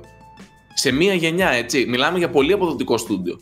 Και δεν μιλάμε για παιχνίδια τα οποία ήταν μικρότερης κλίμακας. Το ένα μεγαλύτερο από το άλλο ήταν και τι ποιότητας, έτσι. Game of the Year Awards σήκωσαν. Οπότε δεν είναι απίθανο το Elden Ring να είναι σχετικά κοντά. Μην Επίσης, διέρευσαν και κάτι boss arts, κάτι enemy arts από κάποιο store νομίζω κάπου. Οπότε Ναι, για, ναι. Να, για να διαρρεύσουν και αυτά από την πη- πηγή που διέρευσαν, για να ανεβαίνουν ίσως για digital προπαραγγελίες, ε, είναι- κοντεύει. Πάντως οι φήμες μου είπαν ότι το παιχνίδι αυτό που έχουν δει ε, είναι πολύ μεγάλο. Έτσι ακριβώς μου το χαρακτήρισαν αυτές οι φήμες. Ότι είναι πολύ μεγάλο. Τώρα τι εννοούσαν δεν ξέρω. Με το μεγάλο. Αυτό. Ξαναλέω όλα αυτά φήμες ε. Δεν είναι. Λοιπόν, ε, άλλο. Μια, μιας και μιλήσαμε πριν για τη Sony, τώρα και έχουμε πάει στα όριστα, ας πούμε λίγο και της Nintendo που τα ψιλοκαλύψαμε. Είπαμε για το Super Mario που έρχεται. Ε, η Nintendo παραδόξως έχει μερικά πολύ μεγάλα χαρτιά, τα οποία δεν έχουν καθόλου κυκλοφορία, όχι το 2021. Και αναφέρομαι στο Metroid Prime 4 και στο Bayonetta 3. Άλλο ανέκδοτο. Αλλά αυτό είναι πραγματικό ανέκδοτο. Το Metroid Prime 4. Τα οποία είναι τεράστιες κλίμακας παιχνίδια και δεν ξέρουμε πότε θα έρθουν. Κοίτα, το Metroid πιστεύω πρέπει να τα αφήσουμε από το 21, να το ξεχάσουμε. Καλά ρε, αφού το είχαμε πει και Ναι, οι ίδιοι ότι ναι. θα αργήσει πολύ αυτό. Ναι. Ε, υποψιάζουμε όμως ότι ίσως προς το τέλος του να το δούμε ενδεχομένως. Αλλά όχι να κυκλοφορήσει. Το Bayonetta Ναι, δεν εντάξει. ξέρω γιατί έχει εξαφανιστεί από προσώπου γης εδώ και τρία και χρόνια που έχει ανακοινωθεί. Δεν μας έχουν δείξει τίποτα απολύτως. Εγώ με βάση τη λογική θα το περίμενα φέτος. Αλλά από εκεί και πέρα, αν δεν εμφανιστεί τώρα το πρώτο τρίμηνο, τετράμηνο με κάποιον τρόπο, ε, δεν ξέρω ας πούμε, τι να πω. Ναι. Ε, η, η Platinum ε, πότε, πέ- έχει ένα χρόνο που παρέδωσε το Astral Chain περίπου. Οπότε αυτό Τον δεν Αύγουστο. κάνει. Τον Η Αύγουστο. η Platinum κάνει και το Babylon's Fall ταυτόχρονα, το οποίο ναι. επίσης έχει εμφανιστεί από Ναι. Τους κόπους. Με, ένα- με εξαίρεση κάτι τρελεράκια μικρά που είχαμε δει. Και το Breath of the Wild 2. Και το Breath of the Wild 2. Σωστό. Και αυτό, αυτό, περιμένω. αυτό Γιώργο το περιμένεις φέτος; Πες αλήθεια τώρα. Παιδιά, Ποιος θα σας πω Γιώργος; τώρα, Εσένα δεν σε λένε Γιώργο Νάικ σε λένε. δεν ξέρω πόσο έχει επηρεάσει την Nintendo η πανδημία ή πόσο την επηρέασε. Γιατί κατά τη γνώμη μου και με βάση πάλι τη λογική, επειδή το Breath of the Wild 2 ήταν ένα παιχνίδι που θα χρησιμοποιούσε τα ίδια assets με το Breath of the Wild. Είχε ήδη στημένο ε, art direction. Δεν είναι δηλαδή ότι ξε, ξαναξεκινάει ένα pre-production τόσο μεγάλο όσο το Breath of the Wild. Με δεδομένε ιδέες, οι οποίες μάλλον θα επεκταθούν. Δεν μου έκανε για παιχνίδι που θα έπαιρνε τόσα χρόνια πάλι. Οπότε έχουμε φτάσει πλέον να συμπληρώνονται τέσσερα χρόνια μέσα σε, στον επόμενο μήνα, το Μάρτιο, το μεθεπόμενο ας πούμε, από την κυκλοφορία του Breath of the Wild, χωρίς να ξέρουμε καν πότε θα βγει. Πιστεύω ότι είναι το παιχνίδι που θα κλείσει τη χρονιά φέτος. Αλλά επειδή μιλάμε για, τη- για, για την ομάδα των Zelda που είναι πάντα βρίσκει πάντα τρόπο να καθυστερήσει τα παιχνίδια της και μάλλον ίσως είναι αισιό, ε, πολύ φιλόδοξοι, ίσως δεν, που δεν ξέρουν πού να σταματήσουν. Τέλος πάντων, δεν θα, δεν θα έβαζα και το χέρι μου στη φωτιά. Πιστεύω ότι είναι το μεγάλο τίτλο της Nintendo για το 2021. Αλλά δεν θα έβαζα το χέρι μου στη φωτιά. Και πιστεύω επίσης ότι μάλλον θα έχουμε και ένα νέο Switch το Σεπτέμβρη. Δηλαδή, με βάση την. Είναι πολύ μεγάλη πρόβλεψη. Ναι, δεν είναι και τόσο μεγάλη. μωρέ, Δεν, δεν είναι και τόσο. Ακούμε και δεν βλέπουμε. Είσαι Μπράβο, έτσι. επειδή χρόνια, Bundle. χρόνια ακούμε τώρα τις φήμες ε, νομίζω ότι θα ήταν σίγουρο αν το 21 δεν είχε τόσο μεγάλη ακμή το Switch το οποίο δεν φαίνεται να χάνει momentum αν πιστεύω η Nintendo έβλεπε ότι το momentum άρχισε να πέφτει θα το είχε σίγουρο ωστόσο πιστεύω ότι για τη στιγμή που η Nintendo θεωρεί ότι θα αρχίσει να πέφτει από το peak του θα το βγάλει έξω για να ανα, αναθερμάνει ξέρεις όλους τους hardcore παίχτες που θα πάνε να ξανααγοράσουν το παιχνίδι ιδίως αν το ε, συνοδεύσουν από κάποιο Breath of the Wild ή Metroid ας πούμε αντίστοιχα. Και στη, στην ουσία θα, απλά θα φρεσκάρει το, το βασικό μοντέλο. Μπράβο. Θα, θα καταργήσει το Ναι. βασικό και θα έχουμε το Pro και το Lite. Ναι. Επίσης η λογική που ξαναλέω δεν συμβαδίζει πολλές φορές με την Nintendo ε, θα ήθελε το, αυτό το μοντέλο να είναι απλά ελαφρώς καλύτερο όχι δραστικά καλύτερο ελαφρώς καλύτερο ας πούμε σαν οθόνη, σαν ε, αναλύσεις ενδεχομένως κτλ ε, να πάει στην τιμή του τωρινού Switch το τωρινό Switch να πέσει τιμή και το Lite να πέσει κι άλλο και να πάει εντελώς σε mainstream ε, νερά για να χτυπήσει κανονικά πλέον το κοινό του 3DS και του DS Μμμ. των παιδιών δηλαδή. Στα 150 ευρώ, ξέρω εγώ. Αυτή είναι η λογική. Γιατί ξαναλέω ότι η Nintendo θεωρεί ξεκάθαρα ότι βρισκόμαστε στη μέση της ζωής του Switch. Δεν πιστεύω ότι συντηρείται το Switch για άλλα 3-4 χρόνια χωρίς μία ακόμα μικρή σπίθα, ε, marketing σπίθα, έτσι, γιατί περί αυτού πρόκειται. Marketing σπίθα να ανακυκλώσει πάλι το hardcore κοινό της για να πάρει πάλι παιχνίδια. Κατάλαβες; Ναι. Οπότε θεωρώ ότι φέτος είναι μια καλή χρονιά για να το κάνει αυτό. Τώρα, δεν ξέρω, ξαναλέω, μήπως την πήγε πίσω το ότι το 21 θα είναι ρεκόρ, χρο- ε, χρονιά ρεκόρ για αυτήν. Και επειδή έρχεται, κλείνει τη χρονιά με ένα Monster Hunter, το οποίο θα είναι γίγαντας πάλι, δεν ξέρω αν θέλει να το καθυστερήσει κι άλλο. Αλλά, ναι, ας μην μπαίνουμε σε σε αυτή τη συζήτηση άλλο. Ε, Breath of the Wild 2 πιστεύω ότι θα είναι φέτος, χωρίς να είμαι σίγουρος. Υπάρχει μια έντονη φήμη την οποία εγώ πιστεύω για Metroid παιχνίδι καινούριο από τη Mercury Steam, το οποίο θα είναι 2D. λογικά 2D, ναι. Α, 2D, του, ε. ναι, ίσως, ναι, ναι. Θα, είναι, θα είναι το λεγόμενο Metroid 5, δηλαδή θα συνεχίσει εκείνη τη σειρά, όχι Prime, θα συνεχίσει εκείνη τη σειρά, το οποίο απλά έχω να πω μακάρι, μακάρι, μακάρι να είναι αληθινό. Εννοείται. Ναι, και κατά τα άλλα, παιδιά, δεν ξέρουμε τίποτα. Υπάρχει μια φήμη για νέο Splatoon. Εγώ δεν την πιστεύω προσωπικά. Ε, Μην τα ακούσει η υπάρχουν- Ραφαέλα, αυτό σήμερα σπλατούν έπαιζε από το πρωί. Ναι, είναι ένα αρκετά ενεργό παιχνίδι ακόμα. Ε, βέβαια, έχει σταματήσει να του δίνει ουσιαστικά updates η Nintendo και αυτό. Παρότι η κοινότητά του είναι ενεργή. Εντάξει, τώρα του έδωσε κάτι update Super Mario για 35 χρόνια και τέτοια και έκανε σαν τρελή η μικρή, ας πούμε. Δηλαδή, Α, Ναι, Super αυτά είναι- Mario. Α, Εννοώ updates περιεχομένου τώρα, Ναι, όχι. ξέρεις, ε, Δεν το παραμέλησες κιόλας είναι. Γιώργο. Από όταν κυκλοφόρησε το εμπλούτησε πάρα πολύ το παιχνίδι. δεν το συζητάμε. Έτσι είχε κάνει και στο πρώτο. Ήταν ένα παιχνίδι που είχε κυκλοφορήσει με πολύ λίγα modes και σιγά σιγά τα. Μα και το Splatoon Το- 2 ήταν Splatoon 1,5 όταν κυκλοφόρησε και τώρα έχει γίνει πολύ μεγάλο, ναι. Ξέρεις τι, ε, νιώθω ότι η Nintendo πλέον, επειδή με, με τους ρυθμό που συνεχίζουν να πουλάνε όλα αυτά τα παιχνίδια της, τα IP της, νιώθω ότι έχει μια τακτική ότι βγάζω από κάθε IP μου μία πρόταση σε κάθε γενιά. Και από εκεί και πέρα φροντίζω αυτή η πρόταση να πουλάει σε όλη τη γενιά. Μμμ. Δηλαδή, Ναι, ναι. δεν νομίζω ότι υπάρχει λόγος να βγει Mario Kart αυτή τη στιγμή. Δεν νομίζω ότι υπάρχει λόγος να βγει νέο, νέο Mario Odyssey ή νέο Mario ε, 2D. Ναι, και, Αν και άμα υπάρχει θέλει θύμη να γι' αυτό. ανανεώσει Splatoon θα βάλει ένα update μεγάλο, θα δώσει υλικό, θα κάνει κάτι ρε παιδί μου. Μπράβο. Ε, νέος Smash, σε καμία περίπτωση νέος Smash, ας πούμε έτσι. Όχι, αφού ακόμα, ακόμα κυκλοφορούν χαρακτήρες. Αυτό λέω. Έχει ακόμα άλλους τρεις, αν δεν κάνω λάθος, μέχρι να ολοκληρωθεί.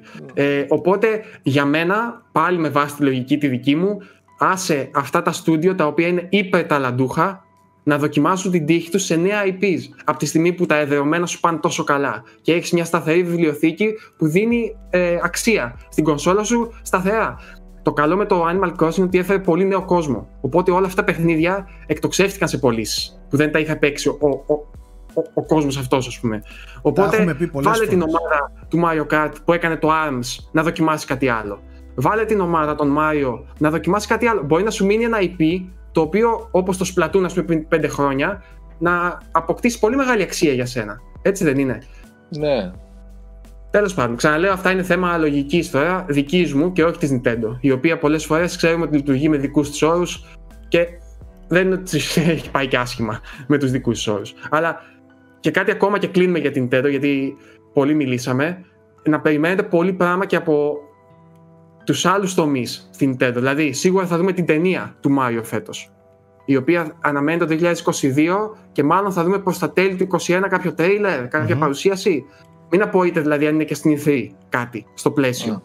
Ε, σίγουρα θα δώσει έμφαση και στο, στα πάρκα που έχει χτίσει. Ναι, αν, άνοιξε. Ναι, Άνοιξε το στο ένα τέλος. ανοίγει τώρα την, Ναι. την άνοιξη και έρχονται και άλλα στο Ορλάντο μέσα στη χρονιά, ας πούμε. Και στην Ευρώπη νομίζω έχει κάνει. Όχι στην Ευρώπη, συγγνώμη. Ακόμα ένα στην Ασία και ένα στην Αμερική. Και επίσης Ναι. υπάρχει παιδιά πολύ έντονη φήμη. Βασικά δεν είναι έντονη φήμη. Το, λένε στα, το έλεγαν στην, τέτοια, στην προηγούμενη ανασκόπηση της χρονιάς, ας πούμε, την οικονομική. Θα επενδύσουν πολύ περισσότερο σε ε, σειρές και ταινίες.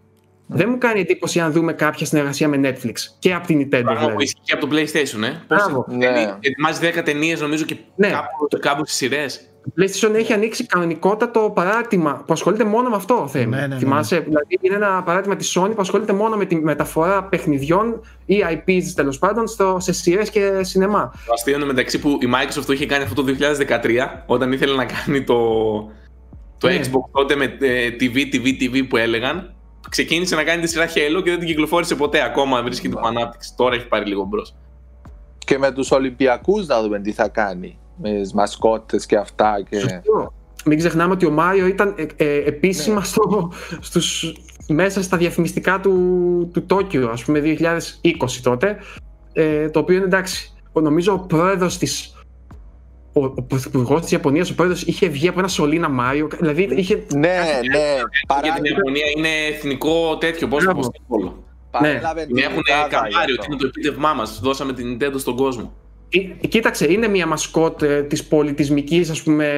Τι να πω τώρα, κληρονομιάς της σύγχρονης Είναι ρε Ιαπωνίας. παιδιά, ε, προφανώς και είναι. Γιατί... Είναι Προφανώς και είναι. παγκόσμιος ε, πρέσβης. Εμείς πώς Ναι, ναι, έχουμε ναι. τον Γιώργο Πρίτσκα; Σωστά. σωστά. Πώς έχουν οι Άγγλοι του James Bond, ας πούμε, που, Ε, ναι, που ήταν ναι, και στην προηγούμενη τελετή ναι. έναξης. Ας πούμε, ε, ο Θέμης το λέει συνέχεια. ε, Κάποιοι έχουν το Σταλόνι, ας πούμε. Δεν είναι. Σωστό. Οι Αμερικάνοι, σίγουρα. Ρόκι. Οι Αμερικάνοι, καλά. ε, Αυτοί οι Αμερικάνοι έχουν σίγουρα το Σταλόνι. σίγουρα. Σίγουρα το Ισχύει. Σταλόνι. Τέλος πάντων. Ε, Ναι. Άλλα έχουμε; Έχουμε, Microsoft Έχουμε. δεν έχουμε. Στα της Microsoft, για να μια και τους πιάσαμε όλους, έχει πολλά παιχνίδια τα οποία δεν έχουν συγκεκριμένη ημερομηνία κυκλοφορίας. Δηλαδή; Έχουν απλά ένα- Καλά, έχουμε το Halo. Το Ναι, Infinite. έχουμε το Halo, το οποίο είναι για τέλη 2021.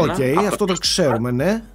Δεν νομίζω ότι θα φάει και άλλη αναβολή. Είχαμε κάποιες πληροφορίες στο τέλος του έτους, τα έχουμε υπεραναλύσει για το Halo. Μμμ. Μένει να δούμε τι ετοιμάζουν. Τώρα, μέσα στο 2021 έχουμε το Stalker 2.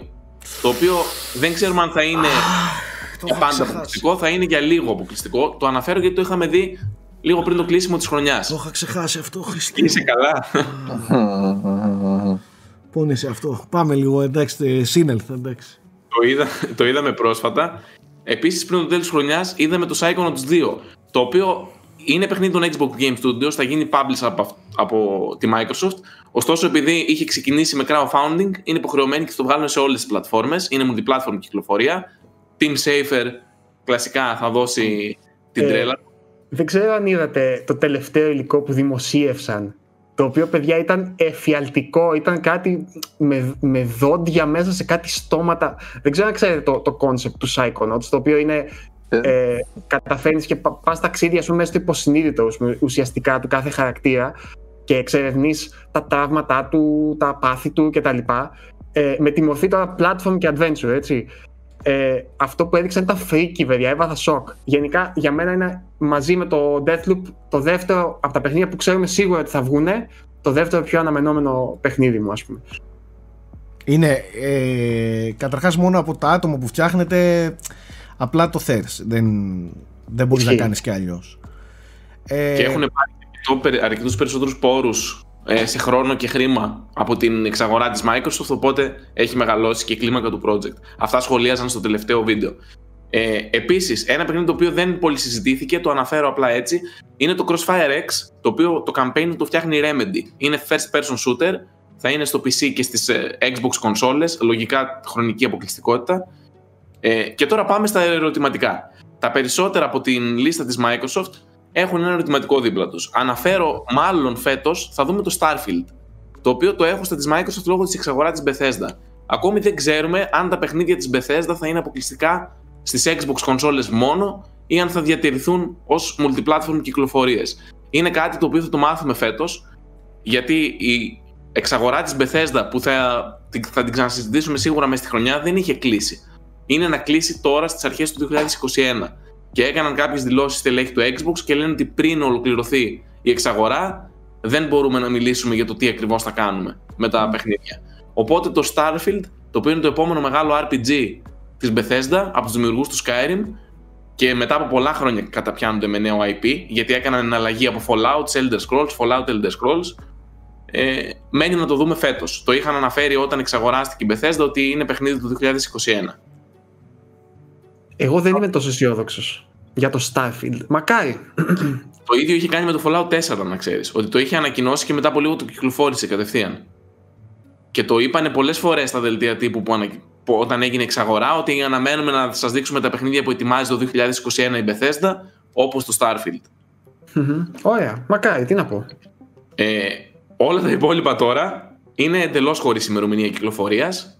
Όπως π.χ. το Hellblade 2, το οποίο έχουμε, το έχουμε δει πλέον από πολύ νωρίς, από τα τέλη του 2019, ενδέχεται να κυκλοφορήσει φέτος, αλλά ποτέ δεν ξέρεις. Ε, και Έχουμε τώρα... το Halo, Θέμη. Και Halo. Το Halo το αναφέραμε, ναι. Μετά το, το, το, Fable, το Perfect Dark, Forza. το K3, το Forza, το Everwild, όλα αυτά είχαν παρουσιαστεί ε, τα περισσότερα όχι με gameplay trailers, αλλά με cinematic trailers, οπότε δεν ξέρουμε πότε θα έρθουν. Ή το Avowed με τις Fable και Perfect Dark πιστεύω τα ξεχνάμε. Ναι, ναι, ρε παιδιά, εννοείται, εννοείται αυτό. Πιστεύω και το Everwild, το ξεχνάμε. Από ό,τι νιώθω. Ε, τώρα, το Forza δεν ξέρω, δεν έχω ιδέα. Το Forza... Ε, Αλλά το Forza είναι, γιατί αυτό δεν είχε πέρυσι. Είναι, είναι το θέμα τώρα της Microsoft, το οποίο το είχε και πέρυσι και φαίνεται ότι φέτος θα πιέσει πολύ καταστάσεις, πιστεύω, για να μην το ξαναπάθει. Πρέπει να έχει παιχνίδια. Και ναι. όταν λέω παιχνίδια πρέπει να έχει βαριά χαρτιά, πρέπει να έχει παιχνίδια που να δείχνει την κονσόλα, το X. Σοβαρά πρέπει το πιστεύετε αυτό τώρα; Πώς; Σοβαρά τώρα το πιστεύετε ότι ακόμα η Microsoft νιώθει ο κόσμος ότι πιέζεται, ότι χρειάζεται παιχνίδια; Έχετε δει τι γίνεται στο Game Pass; Εγώ ναι. Εγώ ναι το πιστεύω. Σάκη, μπορείς να δει ότι το Game Pass έχει πολύ πράγμα, αλλά δεν έχει την breakout επιτυχία που πιστεύω ήλπιζε. Δεν βλέπεις τις τρελές πωλήσεις του Xbox ούτε του, του S. Και αυτό αποδεικνύει ότι ο κόσμος θέλει θέμα, παιχνίδια κυρίως. Θέμα στο είχαν Ενώ... και οι κονσόλες της Microsoft. Να τα Όχι λέμε τόσο. Όχι τόσο, αλλά είχαν. Βρες με ένα Series X τώρα, μπορείς; Δεν μπορείς. Ναι, δεν ξέρω. Δεν, δεν μπορείς. Ισχύει, δεν βρίσκεις. Δεν μπορείς. Σχολίασε και ο Spencer ότι καλύτερα που δεν ήρθε το, και το Halo Infinite δεν μας πειράζει τόσο πολύ γιατί έτσι κι αλλιώς δεν έχουμε κονσόλες να, να πουλήσουμε. Δεν Οπότε, και η Microsoft έχει θέμα με το stock. Και τις, okay. ε, Μπορεί να κάνω λάθος τότε. Ε, πάντως, πάντως με, με την Bethesda η οποία έχει μπει μέσα. Με την EA η οποία έχει μπει μέσα. Με κάτι φήμες περί Ubisoft και κάτι τέτοια ας πούμε. Τώρα ειλικρινά χέστηκε ο κόσμος, ο, ο κόσμος το, το μεγάλο για ένα Hellblade το 21 Καλά, Και αυτό για- ισχύει. Έχεις δίκιο σε αυτό που λες. Δηλαδή να το κάνει τι, να πει Εγώ τι; δεν λέω για το Hellblade. Εγώ μιλάω για παιχνίδια που θα τραβήξουν κόσμο. Όπως είναι το Halo, όπως το Starfield δεν ξέρω αν θα γίνει τέτοιο παιχνίδι κάποια στιγμή. Γιώργο, Μιλάω για, μεγάλα, για μεγάλους τίτλους. θα τραβήξει. φρέσκο θα Άρα, τραβήξει- εγώ πιστεύω θα είναι τεράστιο, Γιώργο. Μην ξεχνάς τα, τα Fallout και τα, Sky- και τα Elder Scrolls, μην ξεχνάς τι κάνουν. Μιλάμε για το επόμενο παιχνίδι αυτής της κλίμακας. Ναι, αλλά μιλάω για παιχνίδι που έχει σε mainstream κοινό όνομα. Το Starfield δεν έχει αυτή τη στιγμή έξω ότι από το- τους hardcore παίκτες. Όχι, είναι άγνωστο το παιχνίδι ακόμα. Εκτίμηση. Είναι Και άγνωστο. Ναι, μετά το Cyberpunk θα είναι και λίγο επιφυλακτική. Δηλαδή δεν μπορεί να βγει το Starfield σαν βγήκε το Fallout 4 σε εκείνον το χάλι. Μετά και το Cyberpunk, το φιάσκο του Cyberpunk. Το χάλι δεν, Δεν- Το, το Fallout 4 Ο- δεν ό- ήταν τόσο όχι χάλι. στο το 76 ίδιο χάλι, ήταν αλλά χάλι. ενώ, ναι, πλέον μετά το Cyberpunk, έναν, αν, αν, αν- δηλαδή αν έβγαινε σήμερα το Fallout 4 όπως βγήκε τότε, μετά από Cyberpunk, ε, θα είχε μια πολύ πιο αυστηρή αντιμετώπιση. Κοίταξε, εγώ Πιστεύω. πιστεύω ότι η Microsoft φέτος με ένα Halo Infinite, ίσως και με ένα Forza, Ναι, Forza σε συν, Infinite, συν ναι. τα παιχνίδια του Game Pass, με ό,τι αυτό συνεπάγεται, EA, Bethesda κτλ. κτλ. Και έχουμε ακόμα δρόμο μέχρι να φτάσουμε. Κοίτα, έχει και τα, έχει και τα πιο μικρής κλίμακας να καλύψουν τη- τα κενά, δηλαδή το The Medium, το Stalker, το Scorn από Indies. State of Decay 3. Το State of Decay 3 εγώ πιστεύω θα αργήσει Όχι, όχι, πάρα όχι, πολύ. δεν, είναι, δεν είναι για φέτος αυτό. Ε, ναι, κάνουν ναι display και, με, παραγωγή. και με αυτά μια χαρά την, ε, τη βγάζει για το, για το 21 συν το ότι πιστεύω ε, ότι με, με, το, με την ενδυνάμωση του Game Pass κάνει μια χαρά τη δουλειά της δηλαδή Πάντως, το Game εγώ Pass αυτό που θα δεν σας πω- υπήρχε και πλέον υπάρχει στο χάρτη Ναι. Σίγουρα, όχι απλά υπάρχει. ναι το Xbox δεν υπήρχε και πλέον υπάρχει στο χάρτη κανονικά Για να καταλάβετε κάτι για τον προσανατολισμό προς το Game Pass. Πέρα από το ότι όλες τις φήμες και αυτά που, που ακούγαμε τώρα τελευταία ότι έχει μιλήσει με τη Ubisoft και άλλες εταιρείες για συμφωνίες, ε, ο Σάτια Ναντέλα, που είναι ο CEO της Microsoft, παίρνει bonus στο μισθό του 5%, η αμοιβή του εξαρτάται κατά 5% από τους συνδρομητές του Game Pass. Οπότε, όσους περισσότερους συνδρομητές έχει το Game Pass, τόσο πιο πολλά λεφτά παίρνει ο CEO της εταιρείας. Οπότε, είναι η υπερπροτεραιότητά του να κάνουν εγγραφή στο Game Pass. Όχι πωλήσει παιχνιδιών, όχι πωλήσει κονσολών, συνδρομητές Game Pass. Εξαρτάται τον bonus του CEO, μεταξύ άλλων πραγμάτων, έτσι προφανώς. Ναι, ναι. Ένας από τους παράγοντες που καθορίζει λοιπόν τα λεφτά του CEO, ο οποίος καθορίζει σε Τον μεγάλο bonus. πορεία. Τον bonus. ναι το, το, το θέμα είναι ότι Πολλά παιδιά, ότι το, το, το, το gaming στη Microsoft συνοψίζεται ως Game Pass, ως συνδρομητές Game Pass.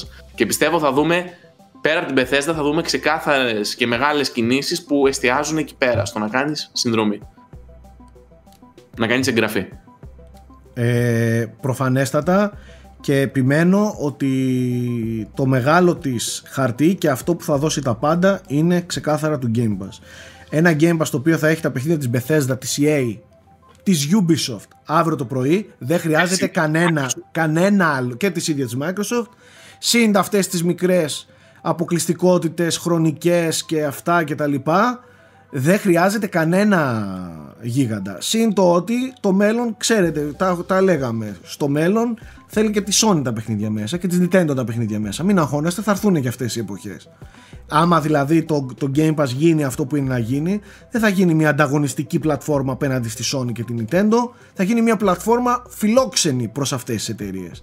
Έλα εδώ Sony μου, φέρε μου το, το God of War σου, φέρε μου το Super Mario σου Nintendo μου, γιατί είμαι Netflix πλέον. Θέλω όλες τις ταινίες, όλους τους σκηνοθέτες, όλους, όλες τις παραγωγές και τις εταιρείες στο κάτω από, το, συ- από τη Αν δούμε συνδρομή. Super Mario σε Game Pass, θα, θα αλλάξει αυτά, χρόνο ο ήλιος. αυτά που λέω μπορεί να ακούγονται ανέκδοτα τώρα το 2020 και 2021 να ακούγονται ανέκδοτα. Σε πέντε χρόνια όμως αν αυτό το πράγμα γιγαντωθεί και δεν καταφέρει ο άλλος ο απέναντι να δώσει σοβαρό ανταγωνισμό δεν θα προλάβει τις εξελίξεις. Και οι εξελίξεις παιδιά αυτό λένε ξεκάθαρα. Θα φτιάξουμε πλατφόρμες συνδρομής οι οποίες μέσα, αυ- α, μέσω αυτής της συνδρομής θα παίζεις όλα τα παιχνίδια που, που υπάρχουν μέσα σε αυτή την πλατφόρμα όπως πληρώνεις στο Netflix, όπως πληρώνεις κτλ. κτλ σε άλλου είδους ε, ψυχαγωγία όπως είναι η μουσική. Έτσι θα γίνει και το gaming. Η Microsoft είναι πρωτοπόρα αυτή τη στιγμή ε, και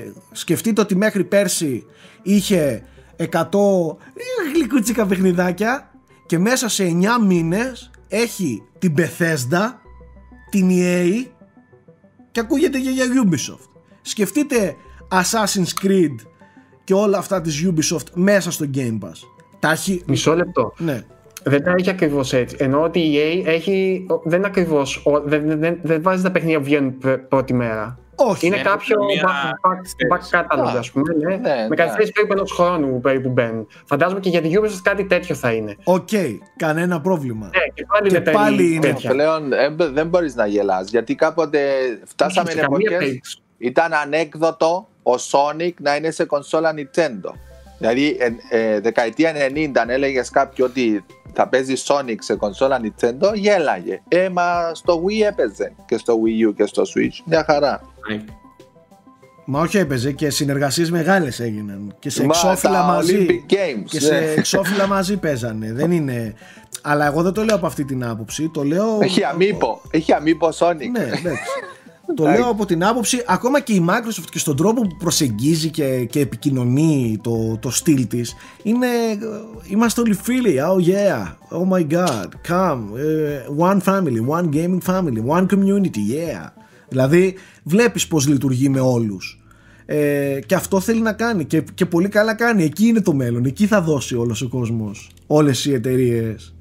Ε, θα στρέψουν τα φώτα προς αυτό. Και το Game Pass παιδιά πέρα από την πλάκα τώρα λέμε λέμε λέμε εγώ μέσα στα Χριστούγεννα το, καταρχάς το πόσο μέσωσε δεν λέγεται.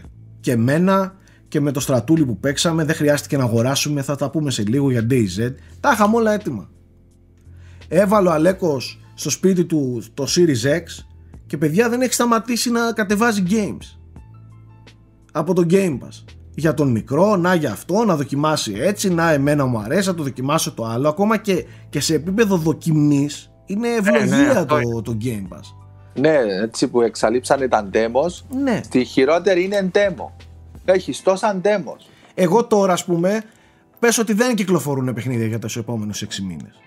Πες ότι δεν έχω ούτε ένα ευρώ άλλο. Έχω μόνο αυτό του Game Pass. Παιδιά, είμαι, είμαι υπερκαλυμμένος με αυτά που βλέπω. Μια χαρά θα παίζω παιχνίδια στο Game Pass. Μπορεί να μην παίζω τα, την, ε, την αιχμή του δώρατος τώρα, αύριο το πρωί που κυκλοφορούν ε, τα, τα, οι γίγαντες που δεν ανήκουν στην οικογένεια της Microsoft, αλλά έχω πολύ μεγάλα και ωραία παιχνίδια. Και indies και μεγάλα και παλιά, περσινά και μια χαρά. Και το internal μου μπορώ να παίξω. Ε, Δηλαδή, γιατί να μην ε, επενδύσω σε ένα Game Pass; Ε, το Doom εγώ, ας πούμε, που εκεί το έπαιξα. Όχι, Κάτι δεν, που έχει νομίζω δει. δεν υπάρχει κάποιο επιχείρημα που, που να μπορείς να πεις γιατί να μην επενδύσεις στο Game Pass; Ειλικρινά, δεν μπορώ να βρω ας πούμε, ένα. Εκτός από κάτι εξεζητημένο όπως του, του Νίκου, ας πούμε, που λέει ότι θέλω τα, τα τέτοια. Αλλά και πάλι, όπως είπε πριν, και μόνο σαν demo να τα δεις Ναι, και μόνο ναι, στην ναι. ικανότητα που σου δίνει να δοκιμάζεις τόσα πολλά πράγματα και μετά να επενδύσεις όπου θέλεις, ας πούμε, αντίστοιχα, ε, είναι μεγάλη πολυτέλεια. Οκ. Οπότε, Οπότε, αυτοί, αυτές οι δύο λέξεις Game Pass θα είναι αυτές που θα θορυβήσουν ε, ναι, νομίζω Microsoft Microsoft και το ναι, 2000. θα είναι Game Pass, Game Pass, Game Pass, όπως ήταν και πέρυσι δηλαδή. αναμένεται να Απλά είμαι συνεχίσει. περίεργος, πολύ περίεργος να δω ε, την πορεία του φέτος. Φέτος θα είναι μια καλή χρονιά να δούμε ενδεχομένως περισσότερο το πώς κινείται. Το Πάντως, growth του. ο- μέχρι Ναι. τώρα την βλέπαμε ως μία συνδρομή μέχρι τώρα μέχρι πριν κάποιο καιρό τη βλέπαμε ως μία συνδρομή οκ τώρα πλέον σε- ε, περιμένεις να δεις ποια είναι η επόμενη μεγάλη προσθήκη ποια είναι η επόμενη μεγάλη κίνηση και χαίρεσαι και λες ε, με αυτά τα 10 ευρώ που δίνω να μπουν και άλλα μεγάλα καλά παιχνίδια σε, και άλλες εταιρείες publishers Και το control πρόσφατα π.χ. ναι, όχι, εμένα με ενδιαφέρει με αυτά τα 10 ευρώ, ναι, να έχω και τις Ubisoft μέσα. Καταλαβες. Γιατί να μην έχω και τις Ubisoft; Θα χαρώ πολύ να μπουν και τις Ubisoft. Να μπουν και τα Activision. Γιατί να μην μπουν και τα Call of Duty μέσα αύριο το πρωί; Καταλαβες. Δηλαδή, Ναι, ναι. και λες, μαλακά, με 10 ευρώ, αντί να παίζω δύο publishers, Microsoft και EA, ας έχω 6 publishers. Με αυτά τα 10 ευρώ. Γιατί όχι; Που ήδη γίνεται εκεί. Capcom Και- είχε παιχνίδια μέσα. Η Ubisoft Ναι. έβαλε πρόσφατα μερικά δοκιμάζοντας τα νερά. Τέλος πάντων, ε, Είναι, είναι. Το, το μεγάλο της χαρτί εκεί είναι. Δηλαδή είναι, είναι αδικία και είναι λίγο εκτός τόπου και χρόνου αυτή τη στιγμή να, να θεωρούμε ακόμη την Microsoft ως μία ε, εταιρεία που κυνηγάει την Sony ως προς το κοινό που πρέπει να εξυπηρετήσει. Πλέον νομίζω ότι έχει ανοίξει εντελώς άλλο μονοπάτι ε, και δεν είναι η εταιρεία που πρέπει να κυνηγήσει το God of War Ragnarok ή το, ε, ε, το Horizon Zero Dawn 2 και τα λοιπά. Ε, δεν θα κυνηγήσει αυτήν τη μεγάλη. Ναι θα την έχει την μεγάλη την αποκλειστικότητα, ναι την χρειάζεται, εννοείται, ε, χρειάζεται και το Gears του, χρειάζεται και το καλό Halo, χρειάζεται και το καλό το Forza και χρειάζεται και το καλό third party μεγάλο τύπου Starfield. Ε, αλλά πλέον είναι αλλού. Ε, έχουν χωρίσει εντελώς όμορφα και ομαλά τους δρόμους της και οι τρεις εταιρείες. Δηλαδή και η Nintendo Astin παίζει μόνη της σε άλλον πλανήτη δεν ανήκει εδώ στα κοινά είναι αλλού παίζει μπάλα μόνη της η Nintendo, η, οικονομική μπάλα εννοώ. Ε, η Sony έχει βρει ένα πολύ ωραίο, μια πολύ ωραία ε, δομή με μεγάλες αποκλειστικές κυκλοφορίες, τρεις-τέσσερις μέσα στο χρόνο. Ε, έχει φτιάξει ένα πολύ ωραίο momentum τόσα χρόνια με το PS4 που φαίνεται να συνεχίζεται και με το PS5 και καλύπτει αυτό το hardcore single player κοινό που θα παίξει θα, θα θέλει το μεγάλο γίγαντα, το AAA single player με σενάριο, με, με, με χαρακτήρες κτλ. Και, και βλέπουμε τώρα ότι η Microsoft παίζει αλλού μπάλα και είναι σε άλλο και αυτή. Απλά ξέρεις τι, εγώ δεν έχω πιστεί ότι το κοινό αυτό της Microsoft είναι διαφορετικό κοινό από αυτό της Sony. Πιστεύω ότι και οι δύο αυτοί όχι, όχι, δεν μιλάω για κοινό. ναι, αλλά εννοώ ότι όλοι αυτοί ανταγωνίζονται για το ίδιο μερίδιο του κοινού. Δεν, δεν το διευρύνει κάποια από αυτές. Όλες, όλες πέρυσι, στην προηγούμενη γενιά, η Sony το είχε κατά κράτος, ας πούμε, μαζί με το PC Game, το οποίο δεν είναι δύσκολο να υπολογίσουμε τα νούμερα, αλλά είχε 115 εκατομμύρια ε, PS4. Δεν ξέρω αν σε αυτή τη γενιά θα μπορεί να ξαναφτάσει τέτοια νούμερα. Ή αν ξαναφτάσει, πάει να πει ότι θα έχουμε ε, growth που λέει και ο, και ο Nike, δηλαδή θα έχουμε και αντίστοιχα άλλα τόσα Xbox, ή θα ή απλά θα μοιραστούν το κοινό αυτό; Ε, αυτό είναι το ερώτημα που, πρέπει να, που προκύπτει αυτή τη στιγμή. Να σου πω κάτι πώς το βλέπω εγώ. Δεν, και μάλλον το έθεσα λάθος. Δεν εννοώ ότι παίζει μπάλα σε άλλο κοινό. Αλλά αυτό παίζει όμως... μπάλα με διαφορετικούς όρους σε αυτό το κοινό. Ναι, ναι, ναι, κατάλαβα. Η Microsoft πιστεύω ότι, ότι αυτό το κοινό ναι. θέλει, θέλει το όνομα για να πιστεί να δώσει το τέτοιο. Κατάλαβες; Σου... Εμένα αυτό, αυτό μου, μου δείχνει, αλλά είναι πολύ νόημα για να λέμε. Πώς το κοιτάω εγώ. Τέλει 21 θα ξέρουμε. Πώς το κοιτάω εγώ. Ίσως... Πολύ μεγάλο ρόλο. Ε, και το οποίο το ξεχνάμε γιατί δεν υπάρχει στην Ελλάδα. Απλά το Game Pass μπορείς να παίξεις και στο κινητό στο παιχνίδι. Αυτό, στο Android αυτό, και Μόλις αυτό, αυτό θα έλεγα αυτό. τώρα. Ότι και η έρχεται, ναι. έρχεται εφαρμογή για τηλεοράσει Samsung και LG, έτσι. Τα αυτό, ναι. αυτό το ναι. λέγαμε από πέρυσι. Εκεί θα είναι όντως game changing. Δηλαδή, αν μπορέσει και προσανατολιστεί στο να διευρύνει το κοινό, και να το μετατρέψει κάτι σαν τι να πω τώρα, όντως το Netflix του gaming. Δηλαδή, ανοίγει την τηλεόρασή σου και απλά πατάς το Game Pass στην τηλεόρασή σου και ξεκινάς να παίζεις, εκεί αλλάζει το πράγμα εντελώς. Τότε. τότε εκεί δεν, δεν πάει για το κοινό του PlayStation, πάει για όλο το κοινό των, των, των Smart TVs. Ναι. Ε, εγώ αυτό που έλεγα πριν είναι ότι η Microsoft την ενδιαφέρει πάρα πολύ να ενδυναμώσει το brand Xbox Game Pass όχι το brand Xbox κονσόλα. Ε, η Microsoft πιστεύω ότι κερδίζει με ένα πολύ καλό Ragnarok. Κερδίζει με ένα πολύ καλό και με ένα πολύ πετυχημένο παιχνίδι της Capcom. Και ας μην είναι δικό της. Ε, σε φάση, σε, σε επίπεδο ορίζοντα κερδίζει να έχει μεγάλα τέτοια παιχνίδια τριγύρω της πετυχημένα ώστε αργότερα αύριο το πρωί σε μια ενδεχόμενη εξαγορά ή συμφωνία να έχει μέσα αυτά τα παιχνίδια.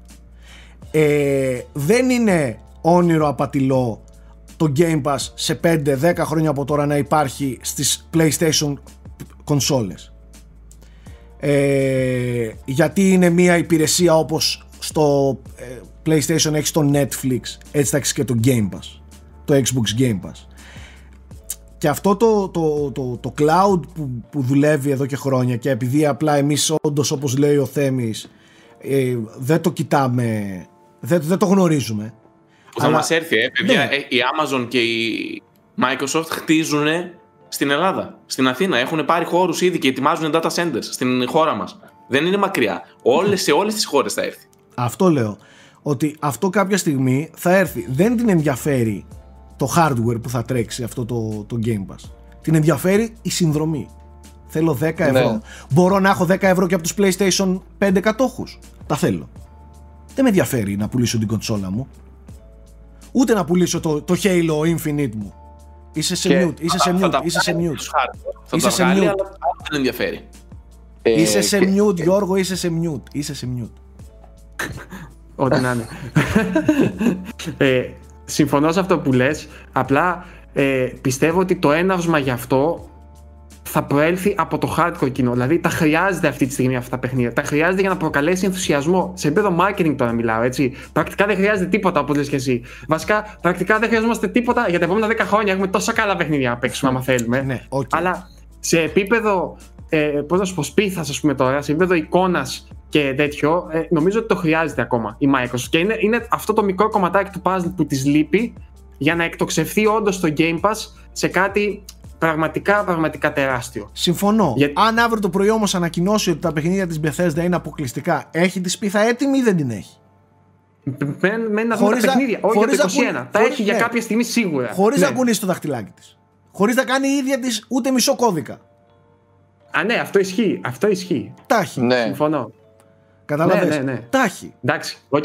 Εγώ αναφερόμουν τι, τι θα έκανε το 21, τι, ας πούμε, τι θα ήταν καλό για τη Microsoft το 21. Κοίτα, Ε, Γιώργο, Καλό θα άμα- ήταν να βάλει και μια άμα Ubisoft μέσα και να, και να πουλήσει και άλλες συνδρομές. Γίνεται. Ή να αγοράσει την Activision και να τελειώνει η υπόθεση, ξέρω εγώ. Ε, Activision, Blizzard, εντάξει. Έχουμε φύγει λίγο από το θέμα, θα το Ναι, επαναφέρω. Ε, και θα, θα αναφερθώ σε τρία μεγάλα παιχνίδια τα οποία βασίζονται σε κινηματογραφικό βιβλίο τέτοια IPs. Ωστόσο είναι τεράστια, έχουν αρκετό ντόρο πίσω τους. Ένα είναι το Hogwarts Legacy, το οποίο άμα δείτε τα views που έχει στο YouTube θα πάθετε σοκ. Είναι μεγάλο Harry Potter RPG. Σας το είχα αναφέρει και την προηγούμενη φορά. Ναι, το έχουμε Ε, συζητήσει. ναι. όνειρο για πολλά χρόνια για τους fans του Harry Potter ένα τόσο μεγάλο παιχνίδι και αναμένεται το 2021 σε όλες τις πλατφόρμες, νομίζω και cross-gen είναι οπότε θα το παίξει πάρα πολλοί κόσμος. Ε, επίσης, κινηματογραφική και, και gaming αναγέννηση για το Lord of the Rings έρχεται γιατί μαζί με τη σειρά του Amazon ετοιμάζεται και το παιχνίδι το Lord of the Rings Gollum 2021. Επίσης, λίγο διαφορετικό concept από ό,τι έχουμε συνηθίσει ε, με πρωταγωνιστή το Σμίγκολ τον Ναι. Αναστάση. Ε, θα δούμε τέλος πάντων. Ίδιος Δεν είναι. είχε εντυπωσιάσει, αλλά μακάρι. Σίγουρα θα είναι Lord of the Rings και έρχεται πάνω, πάνω στη σειρά, έτσι. Και το Batman σύμπαν θα επιστρέψει με τον Gotham Knights, το οποίο το φτιάχνει η ομάδα που είχε κάνει τον Batman Arkham Origins, αν θυμάμαι καλά, όχι η ίδια η Rocksteady. Ε, προσανατολίζεται γύρω στο co-op και έχει αλλάξει και το σύστημα μάχης του εντελώς για να εξυπηρετήσει αυτούς τους σκοπούς. Είναι και αυτό για το 2021. Πολύ μεγάλα παιχνίδια και τα τρία, σε τεράστια επίσης βασίζονται και σίγουρα θα μονοπολίσουν το ενδιαφέρον. Ένα επίσης τεράστιο είναι το Resident Evil Village. Μπράβο. ναι. Α, αυτό πώς το ξεχάσαμε; Ε, εντάξει. Αλλά πώς το Είναι- ξεχάσαμε το Village; Το Village Ε, για- Δεν το ξεχάσαμε. Τώρα το, δεν το είναι. είπαμε. Το είπαμε. τώρα στα κοντινά Το δεν οποίο είναι. Την άνοιξε. Δεν θα μου δεν είναι. έκανε εντύπωση. Ναι, αν είναι και πριν το καλοκαίρι. Ε, δεν είναι, ούτε αυτό έχει ημερομηνία. Γι' αυτό. Δεν έχει, δεν έχει. Ναι. Α, οκ. Ναι. Νόμιζα ότι έχουμε ημερομηνία πριν το καλοκαίρι. Α. Όχι. Ε, Οκ. έρχεται. Ε, με τα leaks. Με τα leaks έχουμε. Με, τα βάση το, leaks, αλλά- με βάση τα leaks δε- κάτι και κάτι Μάρτιο δεν είχε ακουστεί. Ναι, αλλά πάλι δεν ξέρουμε αν τα leaks είναι προ-κορονοϊού Τέλος πάντων. προσαρμογή. Έχουμε και το Village φέτος, βέβαια. Εννοείται. Είναι πολύ μεγάλη κυκλοφορία. Έχουμε Far Cry 6 μάλλον. Το οποίο το όχι λέω μάλλον, σίγουρα. Πώς είναι αναβολή. Ήταν να βγει το, το Φεβρουάριο, είχε φάει καθυστέρηση και είπαν ότι θα βγει μεταξύ 21 και 22. Τώρα Και αυτό, και αυτό. Dying Light 2 επίσης, άφαντο για πολύ καιρό, αλλά λογικά θα το δούμε φέτος. Είχε κάποιες μεγάλες αποχωρήσεις από την ομάδα, οπότε. Και τώρα ο κόσμος κάποιος περιμένει. έφυγε. Έφυγε τώρα ένας βετεράνος 22 χρόνια που ήταν στην Techland και ήταν art director και το, τον τελευταίο καιρό ήταν narrative designer. Η οποία ομάδα, τους- η ομάδα του σεναρίου γενικά έχει αποδεκατιστεί στο Dying Light γιατί έφυγε και ο Chris Avellon πέρσι. Ναι. Έφυγε τώρα και, ο, και αυτός. Τέλος πάντων, και Battlefield καινούριο θα έχουμε, με τη σειρά που είχε κάνει διάλειμμα μετά το 5. Θα έχουμε λογικά το Battlefield 6. Ε, έχει πολλά πράγματα. Και, το, και τον Ghost Wild Tokyo νομίζω αξίζει να το αναφέρουμε. Εντάξει, mm. Μικάμι είναι και αυτό, ξέρω Μικάμι είναι λίγο, λίγο παράξενο στο τελευταίο τρέιλερ ναι, που ήταν. Ναι. Λίγο απογοήτευσε να σου πω την αλήθεια. Ε, τέλος okay. πάντων, ωστόσο συνεχίζει ναι. να είναι Μικάμι. Ναι. Οπότε είσαι υποχρεωμένος να στρέψεις το βλέμμα σου προς τα εκεί. Θέλεις δεν θέλεις. Τέλος πάντων, ναι, τάγκο. Ε, μετά έχουμε και κάποια indies, αξίζει να τα πούμε και αυτά έτσι, τα οποία φαίνονται πολύ ενδιαφέροντα. Καλά δεν θα πω για το Hollow Knight, το ξέρετε και νομίζω όλοι το περιμένουμε. Λογικά θα βγει φέτος, δεν πιστεύω να πάει για 22. Θα το παίξεις ε, έχω... Πώς; Θα το παίξει. Ε, θα δω, αν έχω χρόνο.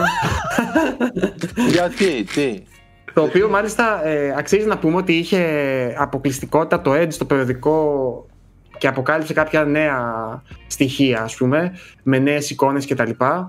Ε, είναι αρκετά διαφορετικό από το πρώτο, επειδή είναι άλλος χαρακτήρας. Είναι πολύ πιο γρήγορη. Ε, τέλος πάντων, για να μην τα πολυλογώ, νομίζω ότι αυτό που εγώ συγκράτησα περισσότερο είναι ότι ο κόσμος του είναι πολύ πιο ζωντανός πλέον. Δηλαδή οι εχθροί του κτλ. έχουν βελτιώσει πολύ και την τεχνητή νοημοσύνη τους ε, και φαντάζομαι τη συμπεριφορά τους γενικότερα, όχι μόνο δηλαδή στο, στο κομμάτι των, των μαχών. Και γενικά από όλο το άρθρο που διάβασα μου δίνει εντύπωση ότι είναι ένα αρκετά φιλόδοξο sequel πλέον κανονικότατο για το Hollow Knight. Δεν μιλάμε για ε, DLC ή κάποιου είδους expansion κτλ. Είναι μια ολοκένουργια... Το δύο, ναι, ναι. Ξεκίνησε ως expansion, ναι, αλλά πλέον αυτό, έχει μετατραπεί σε κανονικότατο sequel. Ε, sequel σε εντελώς άλλο κόσμο από το προηγούμενο, ε, εντελώς άλλη περίοδο, εντελώς άλλο σενάριο, δηλαδή δεν έχει σχέση με το, με το προηγούμενο. Ε, έχουμε επίσης το 12 Minutes, το οποίο φαίνεται πάλι με λούπα, ε, το οποίο δεν ξέρουμε ακριβώς τι συμβαίνει. Σε ένα σπίτι μυστηρίου φαίνεται, πολύ ωραίο φαίνεται, δεν ξέρουμε ακριβώς πότε θα βγει. Έχουμε το Κένα. με, ναι, με τη ε, προοπτική την. Ε, ναι, top, down, down από πάνω που είναι. Top down, συγγνώμη. Ναι. ναι, είναι το Kena, το Bridge of Spirits που ήταν για το PS5, ήταν να βγει πριν τα Χριστούγεννα τελικά πήγε για φαντάζομαι αρχές του 2021 ε, το οποίο φαίνεται και αυτό ενδιαφέρον. Έχει μετά το Action Verge 2 το Open Roads που είχαμε δει στα, στα Game Awards. Έχει το Maquette το, το οποίο φαίνεται συμπαθητικό το Season επίσης. Το season, αυτό ένα, ένα παιχνίδι που παρακολουθώ πολύ καιρό είναι το Sable το οποίο φαίνεται φανταστικό. Ε, και είναι κατά 99% σίγουρο ότι θα βγει φέτος. Ε, και το Little Devil Inside μου αρέσει πάρα πάρα πολύ. Σας προτείνω να το ψάξετε. Και τώρα έχουμε κάποια με τεράστια ερωτηματικά. Τα έχει βάλει εδώ Θέμης και εγώ συμπλήρωσα μετά, αλλά δεν, δεν πιστεύω ότι είναι του 21, το οποίο είναι το καινούριο παιχνίδι της Bladed, το οποίο δεν πιστεύω ότι ήταν φετινό. Αν και αυτή εκπλήσει συνήθως, δηλαδή από το πουθενά μπορεί να το πετάξει. Και το δεύτερο το οποίο είδαμε και ένα μικρό teaser. Έλα, έλα Γιώργο. Είχαμε, είδαμε απλά μία εικόνα. Ναι, έχουμε δει μέχρι στιγμής πολλά artworks. Ναι, ναι, ναι.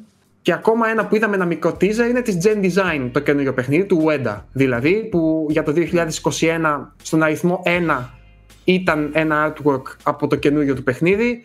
Δεν ξέρω αν αυτό σημαίνει τώρα φετινό. Να υπενθυμίσουμε ότι και τα δύο αυτά έχουν πλέον publishing συμφωνία με την Epic και τη στήριξή της φαντάζομαι.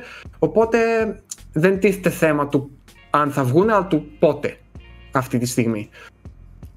Αυτά νομίζω είναι ολίγης από παιχνίδια. Έχουμε άλλα τόσο στη λίστα που δεν τα έχουμε πει. Εγώ έχω εξαντληθεί με πού θα βρούμε τον χρόνο να τα παίξουμε όλα αυτά. Μακάρι να βγουν όλα φέτος. Α βγούνε και εντάξει. Εγώ θέλω να το πάω κάπου αλλού τώρα. Θέλω να μου πείτε μία ανακοίνωση που προβλέπετε για το 2021. Καλή ανακοίνωση όμως, έτσι. Oh, Στάλινε σφαίρες τώρα, περίμενε. Πρώτα απ' όλα έχω εγώ μία. Εύχομαι. Ευχή ή προβλέπουμε. Εγώ εύχομαι, ε, εύχομαι, ναι, εύχομαι φέτος να πάμε στις εκθέσεις. Να γίνουν κανονικά mm. οι εκθέσεις.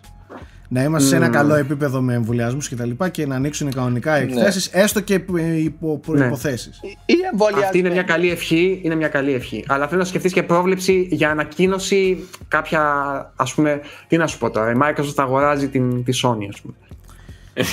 Κοίταξε. Εγώ πιστεύω ότι το πιστεύω ακράδαντα ότι η Microsoft θα κάνει πολύ μεγάλο πάταγο με, με εξαγορές. Δηλαδή, θα συνεχίσει δηλαδή πιστεύεις; Έρχο, έρχονται γιγαντιές εξαγορές. Ναι, δηλαδή πιστεύω θα κάνει, θα κάνει κάποιο πολύ άσχημο μπαμ. Και δεν μιλάω τώρα απλά για, για συμφωνία σε Game Pass. Μιλάω για εξαγορά, όπως, όπως είναι η Bethesda, ναι, πιστεύω δηλαδή θα κάνει ένα, ένα ντου μεγάλο με, κάποια, με κάποιο γίγαντα. Μάλιστα. Άρα, Παύλο Ψάκη, νέα μεγάλη εξαγορά της Microsoft. Ναι. Θέμη; Ε, και εγώ πάνω κάτω αυτό θα έλεγα. Απλά ήθελα κάτι που να δώσει meltdown, δηλαδή εξαγορά from software. να γίνει σφαγή. Ναι. Εκεί όντως θα είναι meltdowns. Ε, εξαγορά from software. Έχει νόημα; Ε, θέλω να σου πω πράγματα που προκαλούσαν πιο πολλές αντιδράσεις στο Ιντερνετ. Για την, ας αντιδράσεις, για, την ίδια, για την ίδια την Microsoft Εντάξει. Δεν νομίζω, νομίζω ότι είναι. Για να θα πάει πάλι. Αν και δεν είναι ιδιαίτερα υγιές να, να εξαντλούμε τους publishers και να τους αγοράζουμε. Ε, τι να σου πω σαν πρόβλεψη. Ε, δεν θα δούμε άλλη νέα κονσόλα αυτές που κυκλοφόρησαν. Δεν θα δούμε Switch Pro δηλαδή και κάτι τέτοιο που είπες εσύ. Αλλά δεν ξέρω αν αυτό είναι αντίστροφη, αντίστροφη πρόβλεψη. Το ότι δεν θα δούμε κάτι. Όχι, γιατί ε, οι περισσότεροι λένε ότι θα δούμε. Οπότε δεκτό είναι. Δεκτό είναι σαν, προ, σαν, σαν πρόβλεψη. Έχω και μία ακόμη πρόβλεψη εγώ. Στο κεφάλι θα, μου. Θα, θα πεις, κάτσε να μας πει και ο Nike. Ε, τι και παιχνίδι μπορείς να πεις. Μπορεί να πεις, θα πιστεύω θα ανακοινωθεί αυτό, ας πούμε. Δεν, ναι, δεν είναι απαραίτητο ε, να είναι σε βιο, βιομηχανίας σε επίπεδο. Ναι, ναι. Ε, κοίταξε και εγώ ένα Switch Pro το θέλω, ας πούμε, μαζί με ένα Breath of the Wild 2. Με κάτι να είναι που όντως να δείχνει την έξτρα οποιαδήποτε επεξεργαστική δύναμη ή τουλάχιστον την απεικόνηση να αποφελείται αυτή ή της RAM, ξέρω εγώ. Ε, θέλω να. Η Blue Point να ανακοινώσει το επόμενο της remake και να είναι κάνα Metal Gear Solid 1 ή κάνα Silent Hill, ξέρω εγώ, κάτι τέτοιο. Ή, ξέρουμε ότι η Team Ninja ανακοίνωσε ότι δεν θα έχει άλλο ή τουλάχιστον δεν θα έχει Neo 3 τώρα, μπορεί και ποτέ, οπότε θα πάει κάπου αλλού και εγώ τώρα θυμάμαι έναν remake του Ninja Gaiden του 1 ή του Black ή έναν το 4 και να είναι καλό κάτι τέτοιο. Το, αυτά μου έρχονται, δεν ήμουν προετοιμασμένος. Αυτά τα αυθόρμητα. Τι okay. άλλο να είναι. Λοιπόν, να σου κάνω για μια ακραία πρόβλεψη. Μόνο ακραίες θέλουμε. Ή θα γίνει μια πολύ σημαντική ανακοίνωση για το Stadia ή μέχρι το τέλος της χρονιάς θα κλείσει. Αυτό ε, εντάξει. Να Εντάξει. κλείσει εντελώς. Ή θα έχει κάτι πολύ σημαντικό φέτος και θα Ναι, αυτό ισχύει ότι πρέπει κάτι να κάνουν το σώσουν, αλλιώς δεν γίνεται.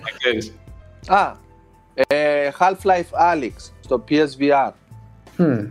Hmm. Αυτό δεν είναι κακό.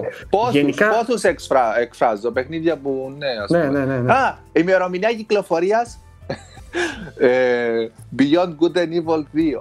Ε, το παραταβάς τώρα, εντάξει. Δεν σου είπα να βγει. Μερομηνία κυκλοφορία. 11 του 3011. Λοιπόν, ναι, ναι. θα πω και εγώ κάτι. Πρώτα απ' όλα θεωρώ ότι θα ανακοινώσει η Sony δικιά, δικό της Game Pass. Το θεωρώ πολύ κοντά αυτό. 1-0. 2-0. Ε, θεωρώ ότι είμαστε πολύ κοντά σε Silent Hill. Έχω, κάτι, έχω τέτοια vibe. Μπορεί να ξεκινήσει με ένα remake και να συνεχίσει με κανονικό παιχνίδι. Από τη βάτρα και. Ε, από όποιαν είναι. Πλέον δεν μας ενδιαφέρει. Πλέον δεν κολλάμε σε αυτά. Έχουμε δοκιμάσει τα πάντα. Ξέρουμε τα πάντα. Ε, πιστεύω ότι είμαστε κοντά σε ένα Silent Hill. Και επίσης αυτό που πιστεύω είναι ότι φέτος θα δούμε και νέα από τον Kojima. Δηλαδή πιστεύω θα, θα τη ζάρει κάτι για το νέο του παιχνίδι. Δεκέμβρη με τον Τζέοφ. Δεν ξέρω. Πάντως πιστεύω ότι φέτος κάτι θα δούμε από Kojima. Δεν θα είναι απλά Death Stranding.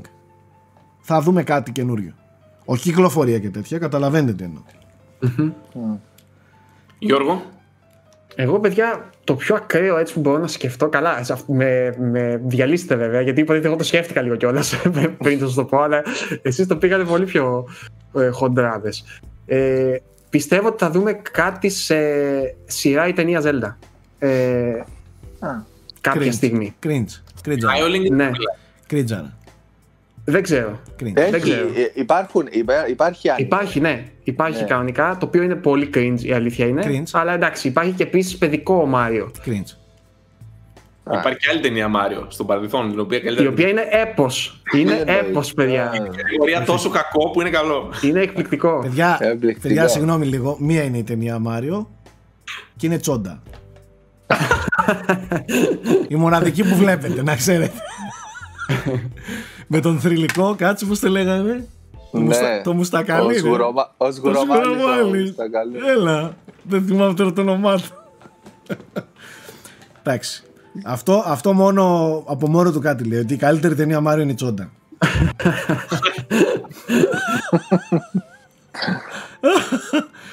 Τώρα, πάμε λίγο πριν καλέσουμε τον ακατανόμαστο σε αυτό εδώ το πάρτι. Ε, πάμε λίγο να μιλήσουμε εντάχει για τα παιχνίδια που παίξαμε τις ε, γιορτές και έχουμε να ανακοινώσουμε και κάτι στο τέλος του, του gaming section θα τα πούμε σε λίγο. Αλλά πρώτα θέλω να μου πείτε, παιδάκια μου γλυκά, τι παίξατε σε αυτές τις γιορτές; Προσέξτε, μην μου πείτε έπαιξα 10 παιχνίδια, μου μιλήσετε και για τα 10. Α, εγώ είμαι πολύ σύντομος. Ωραία, Θέμη, αφού είσαι σύντομος ξεκίνα. Φέτος λοιπόν, εγώ είπα να μην κάνω τίποτα τα Χριστούγεννα. Άραζα, είχα πάει την καρέκλα στην ανάκληση και καθόμουν. Δεν έκανα τίποτα, παιδιά. Είδα ελάχιστα και έπαιξα ελάχιστα. Τελείωσα το Doom Eternal, το οποίο το είχα ξεκινήσει και το θεωρώ εκπληκτικό. Δεν ξέρω πώς κατάφεραν και πήραν το τέλειο shooter και το έκαναν πιο τέλειο ακόμα.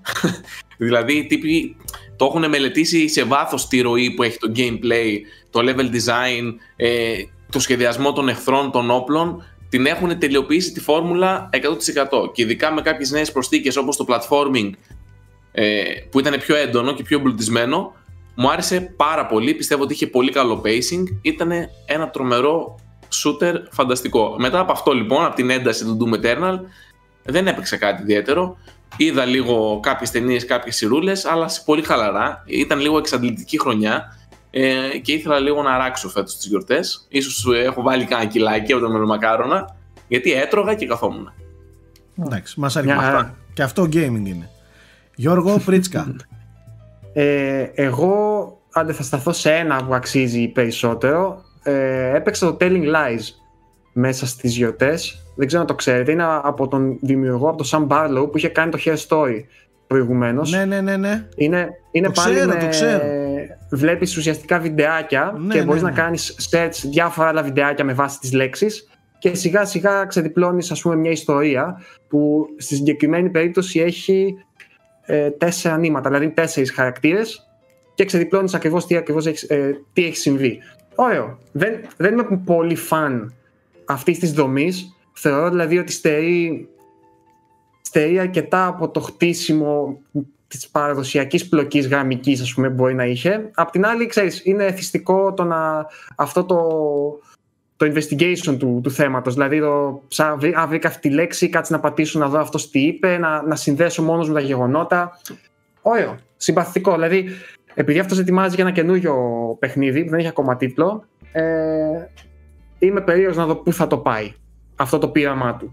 Και υπενθυμίζω ότι είναι αυτός που είχε αναλάβει και είχε κάνει το Shattered Memories, το Silent Hill. Τότε ήταν ο επικεφαλής δηλαδή της ομάδας. Και μετά έκανε τα indie αυτά παιχνίδια. Αυτό λοιπόν έπαιξα, πολύ συμπαθητικό στο Switch, ε, είναι και σχετικά φτηνό αν δεν κάνω λάθος, ήταν και σε προσφορά δηλαδή. Ε, αν κάποια στιγμή θέλετε κάτι για καθαρά ιστορία και παίζετε και ωραία με παρέα, γιατί ξέρεις, ε, Επιλέγεις, βλέπεις λεπτομέρειες, ναι. Αυτό από μένα. Nike Neo 2. Λοιπόν, πάμε παρακάτω. Όχι.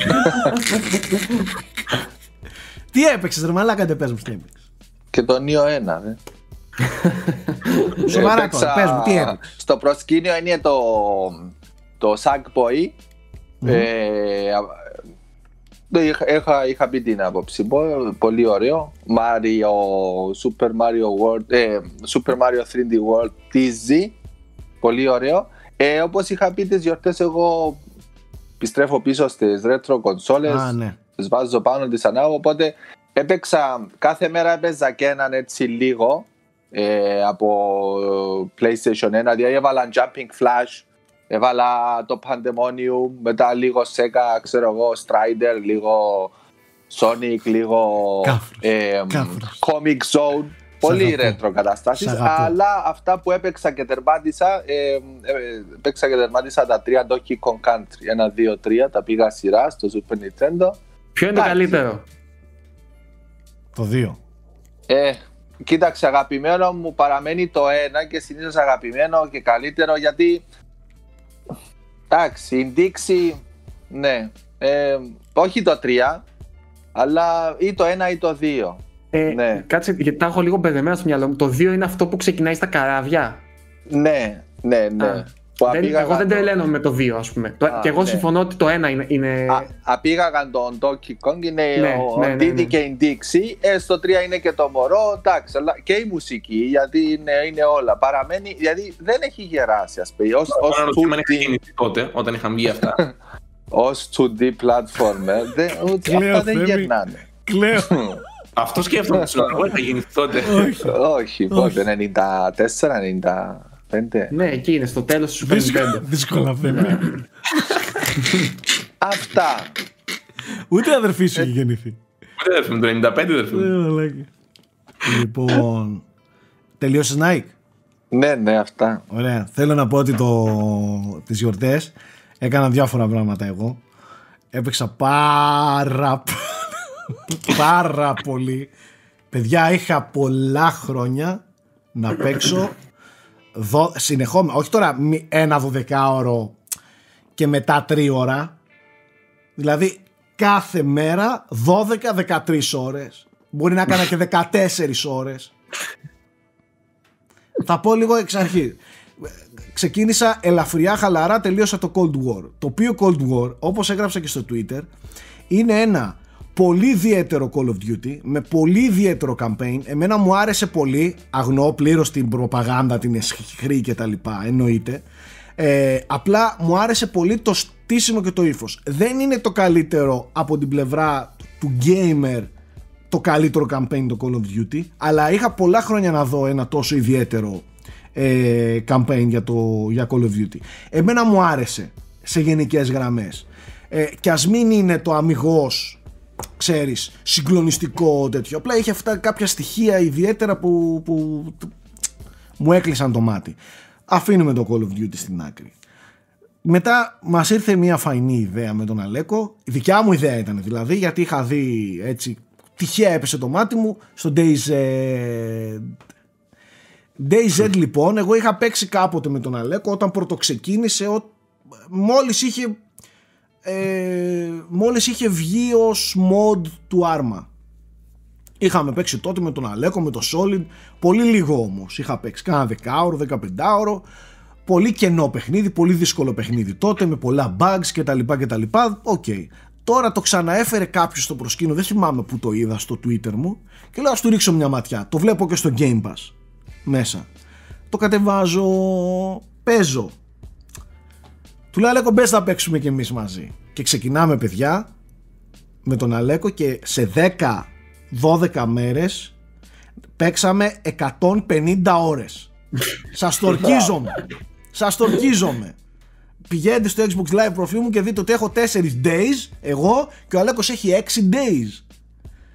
Το, διάρκεια τόσο πολύ παίξαμε και ο Στρατούλης μπήκε στη μέση και μετά και σακατέψαμε το DayZ στο Xbox. Λίγο ζώρικος ο χειρισμός με τα μενού και αυτά αλλά παιδιά τι ωραίες συγκινήσεις μας χάρισε το DayZ Δηλαδή είχα πολλά χρόνια να, να απολαύσω τόσο πολύ ένα παιχνίδι, να πορωθώ και να, να, να μπω τόσο πολύ μέσα στον κόσμο του και τα λοιπά. Είναι super hardcore, θέλει πολύ διάβασμα, θέλει μελέτη, θέλει λίγο YouTube, λίγο tutorials, λίγο tips and hints and tips και tricks και τέτοια πράγματα. Ε, είναι πάρα πολύ βελτιωμένο σε σχέση με αυτό που παίζαμε κάποτε. Οι άνθρωποι έχουν κάνει τρομακτική δουλειά ε, η Bohemia όπως λέγεται ε, Ναι. στο, στο παιχνίδι. Έχουν προσθέσει πάρα πολλά. Τέλος πάντων έχει πολύ μέλλον για εμένα και τον Αλέκο το, το DayZ το απόλαυσα μου χάρισε απίστευτες συγκινήσεις. Δεν το προτείνω σε όλο τον κόσμο. Αλλά το προτείνω σε αυτούς που έχουν Game Pass. Αφού είναι τζάμπα παίξτε το και μάλιστα παίξαμε και αγοράσαμε και το, ε, και το DLC, το Livonia το DLC Παίξαμε και εκείνο πάρα πολύ που είναι ένας άλλος χάρτης το οποίο αυτό το αγοράζεις, δεν είναι μέσα στο Game Pass, να το ξεκαθαρίσουμε αυτό. Μια έκπτωση μικρή όμως. Ε, ναι, δεν ξέρω τώρα για έκπτωση, αλλά ήταν κοντά στα 13 ευρώ ρε παιδί μου, το αγοράζεις το νέο χάρτη, ε, ο οποίος είναι φανταστικός και παιδιά, τι, τι απίστευτο σχεδιασμό έχει κάνει στον κόσμο ε, η Bohemia, δηλαδή τι, τι φανταστική λεπτομέρεια έχει στα, στους, ε, στους χάρτες. Και Σάκη. παιδιά, σαν να βλέπω Ελλάδα, Αριδαία, Βαλκάνια. Πες Γιώργο. Επειδή σίγουρα θα υπάρχει κόσμος σαν και εμένα που δεν έχει ιδέα, ας πούμε, παιδιά, τι κάνει σε αυτό το παιχνίδι. Λοιπόν. Πες μας λίγο. Εντάξει. Ξεκινάς με έναν survivor, τον οποίο το φτιάχνεις εσύ άμα θες κάνεις random. Ό,τι να είναι. Οκ. Ξεκινάς με έναν survivor και σε πετάει με γυμνά ρούχα, με γυμνό εξοπλισμό, δηλαδή ένα φανελάκι και ένα σορτσάκι. Σε πετάει στη μέση ενός. Στη μέση. Σε σημεία του χάρτη respawn points. Έτσι. Ναι. Ο χάρτης αυτός είναι τεράστιος. Όταν λέω τεράστιος, ενώ τεράστιος. Δηλαδή δεν τον διανύεις εύκολα με Οκ. τα πόδια. Ε, αυτό. Και καλείσαι να επιβιώσεις, δηλαδή. Και καλείσαι να επιβιώσεις. Άκου τώρα. Ο στόχος ποιος είναι; Άκου, άκου. Καλείσαι να επιβιώσεις. Αυτός είναι ο στόχος. Είναι survivor παιχνίδι.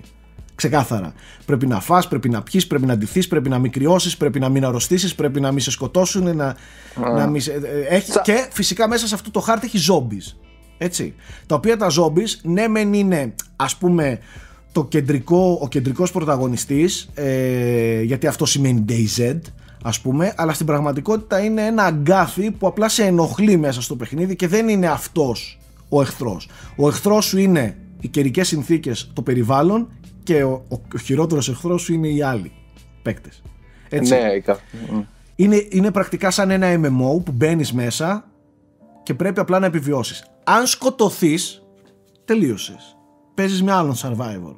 Permanent. Ναι, οκ. Permanent. Ναι. Α, και φαντάζομαι κάνεις. Συνεργάζεσαι με τους άλλους και τα λοιπά, ας Ναι, πούμε. η ουσία ποια είναι; Η ουσία του παιχνιδιού είναι η εξής. Ότι όταν, όταν ε, καταρχάς δεν έχει χάρτη.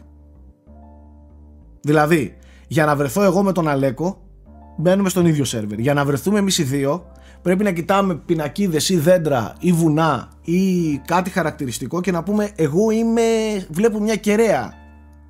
Ψάχνει σε application στο κινητό Πολύ ωραίο. στην πινακίδα στην οποία γράφει σε ρώσικα Τρουζουνίες τα σκατρίνγκια τρούτζερ δεν, δηλαδή που δεν καταλαβαίνεις τη γλώσσα και ψάχνεις σε ειδικό application μέσα στο κινητό που είσαι βλέπει και ο Αλέκος που είναι και λέει ωραία παίρνω δρόμο δεξιά πάρ τον και εσύ αριστερά από εκεί που είσαι για να συναντηθούμε και βρισκόμαστε τώρα Τι αφού- φοράς, τι φοράς, μπορεί να είναι εχθρός. ναι, σημαντικό.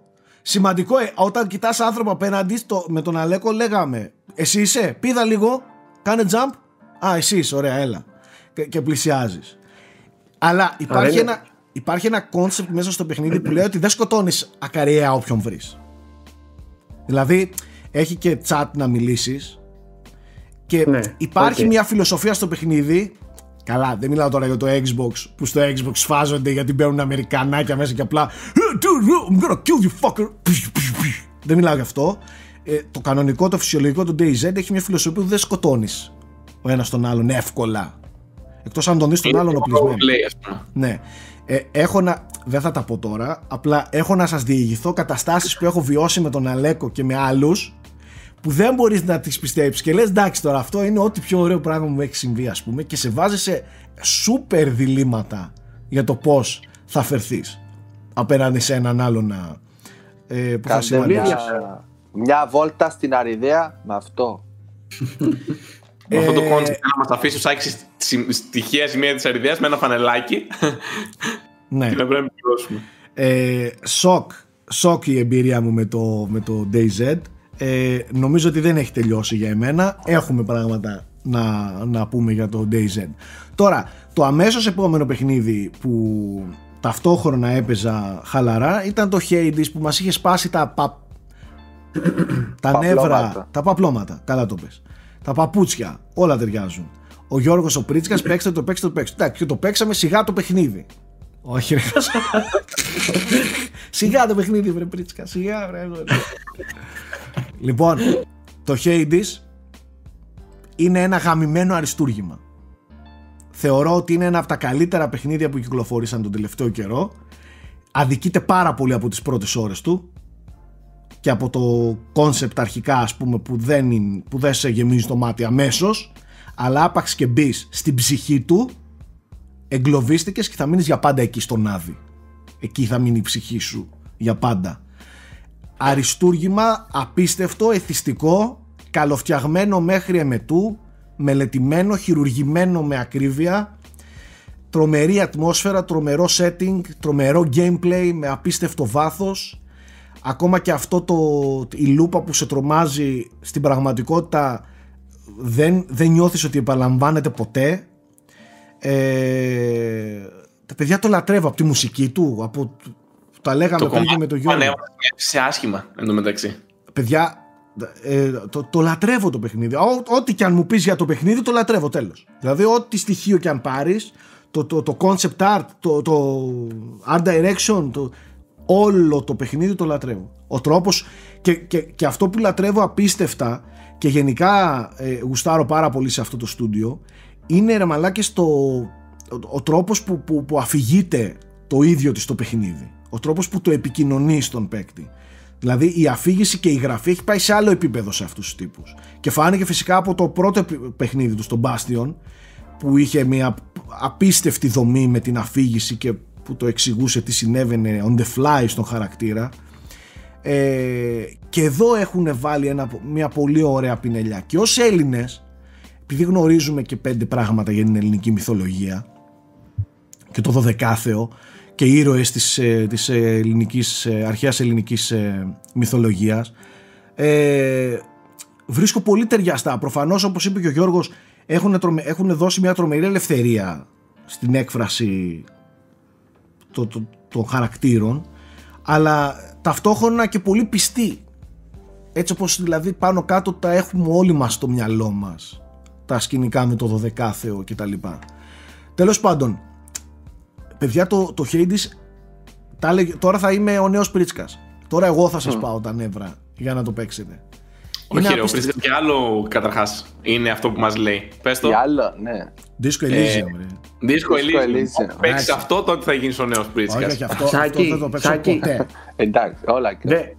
Καλά, θα μας ξαναμιλήσεις σίγουρα όταν τελειώσεις αρχικά. Αλλά δεύτερον, δεν είναι ένα παιχνίδι που θεωρείς ότι πρέπει να έχεις παίξει την προηγούμενη χρονιά; Καταρχάς, είναι, νομίζω, το αδικούμε γιατί δεν είναι παιχνίδι του 20. Έτσι δεν ναι, είναι; Οκ. Okay. Αν εννοείς με το... Γιατί κυκλοφόρησε στο... Με το Early Access. Ναι, κυκλοφόρησε πιο νωρίς. Εμείς το είχαμε παίξει πρώτη των πρώτων. Οι δυο ε, μας. Μπορεί, παίζει πέρυσι τα Χριστούγεννα να το, να το είχαμε παίξει. Δηλαδή παίζει αρχές του 20 πάλι να το παίξαμε. Αν θυμάμαι καλά. Μπορεί να κάνω και λάθος.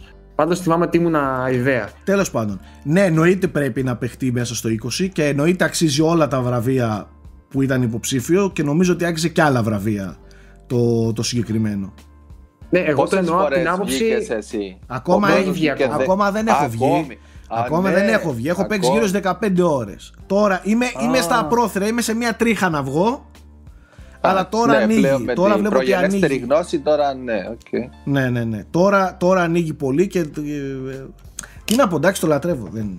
Παιδιά, παίξτε το Hades, δηλαδή δεν, δεν υπάρχει. Και παίζει τέλεια στο Switch, τέλεια όμως και ο χειρισμός και τα λοιπά. Βέβαια παίζω στο, στην οθόνη με, με το Pro Controller. Με το Μόνο στο Switch είναι προς το παρόν. Αυτή τη στιγμή ναι, στο Switch και στο PC. Switch και, και στο Steam. Ναι. Και Epic Game Store. Ναι. Ναι. Τέλος πάντων, αυτά παιδιά μετά του gaming. Τώρα Hades και σε λίγο που έρχεται το Medium. Τώρα, πριν περάσουμε στα, στα των ταινιών και, του, και τηλεοπτικών σειρών και πριν φέρουμε μέσα τον ακατανόμαστο, έχουμε πει με τα παιδιά ότι μία από, τα, μία από τις προστίκες, ένα από τα πράγματα που θέλουμε να κάνουμε σε αυτές εδώ τις εκπομπές, που πρακτικά το κάνουμε, απλά λέμε να το κάνουμε λίγο πιο δομημένο ως μια δικιά του στήλη, είναι να δίνουμε κάθε εβδομάδα από ένα παιχνίδι και μια ταινία ως πρόταση. Αλλά dedicated. Όχι αυτά που τώρα λέμε «Α, παίξτε το Hades επειδή παίζουμε κι εμείς». Μία έτσι πιο dedicated πρόταση κάθε φορά. Μήπως και κάποιος κόσμος ε, δεν έχει παίξει αυτά που θα πούμε και, και μπορούμε και φωτίζουμε ας πούμε παιχνίδια που είναι λίγο πιο εξαφανισμένα από το παρελθόν. Και εδώ είναι το αμέσως επόμενο που ήθελα να πω. Είπαμε να μην ε, προτείνουμε παιχνίδια τα οποία είναι κολοσσί ε, τα ξέρουν όλοι και τα έχουν παίξει όλοι έτσι, δεν θα προτείνουμε δηλαδή Red Dead Redemption και Mass Effect ας πούμε που παίζει ο κόσμος.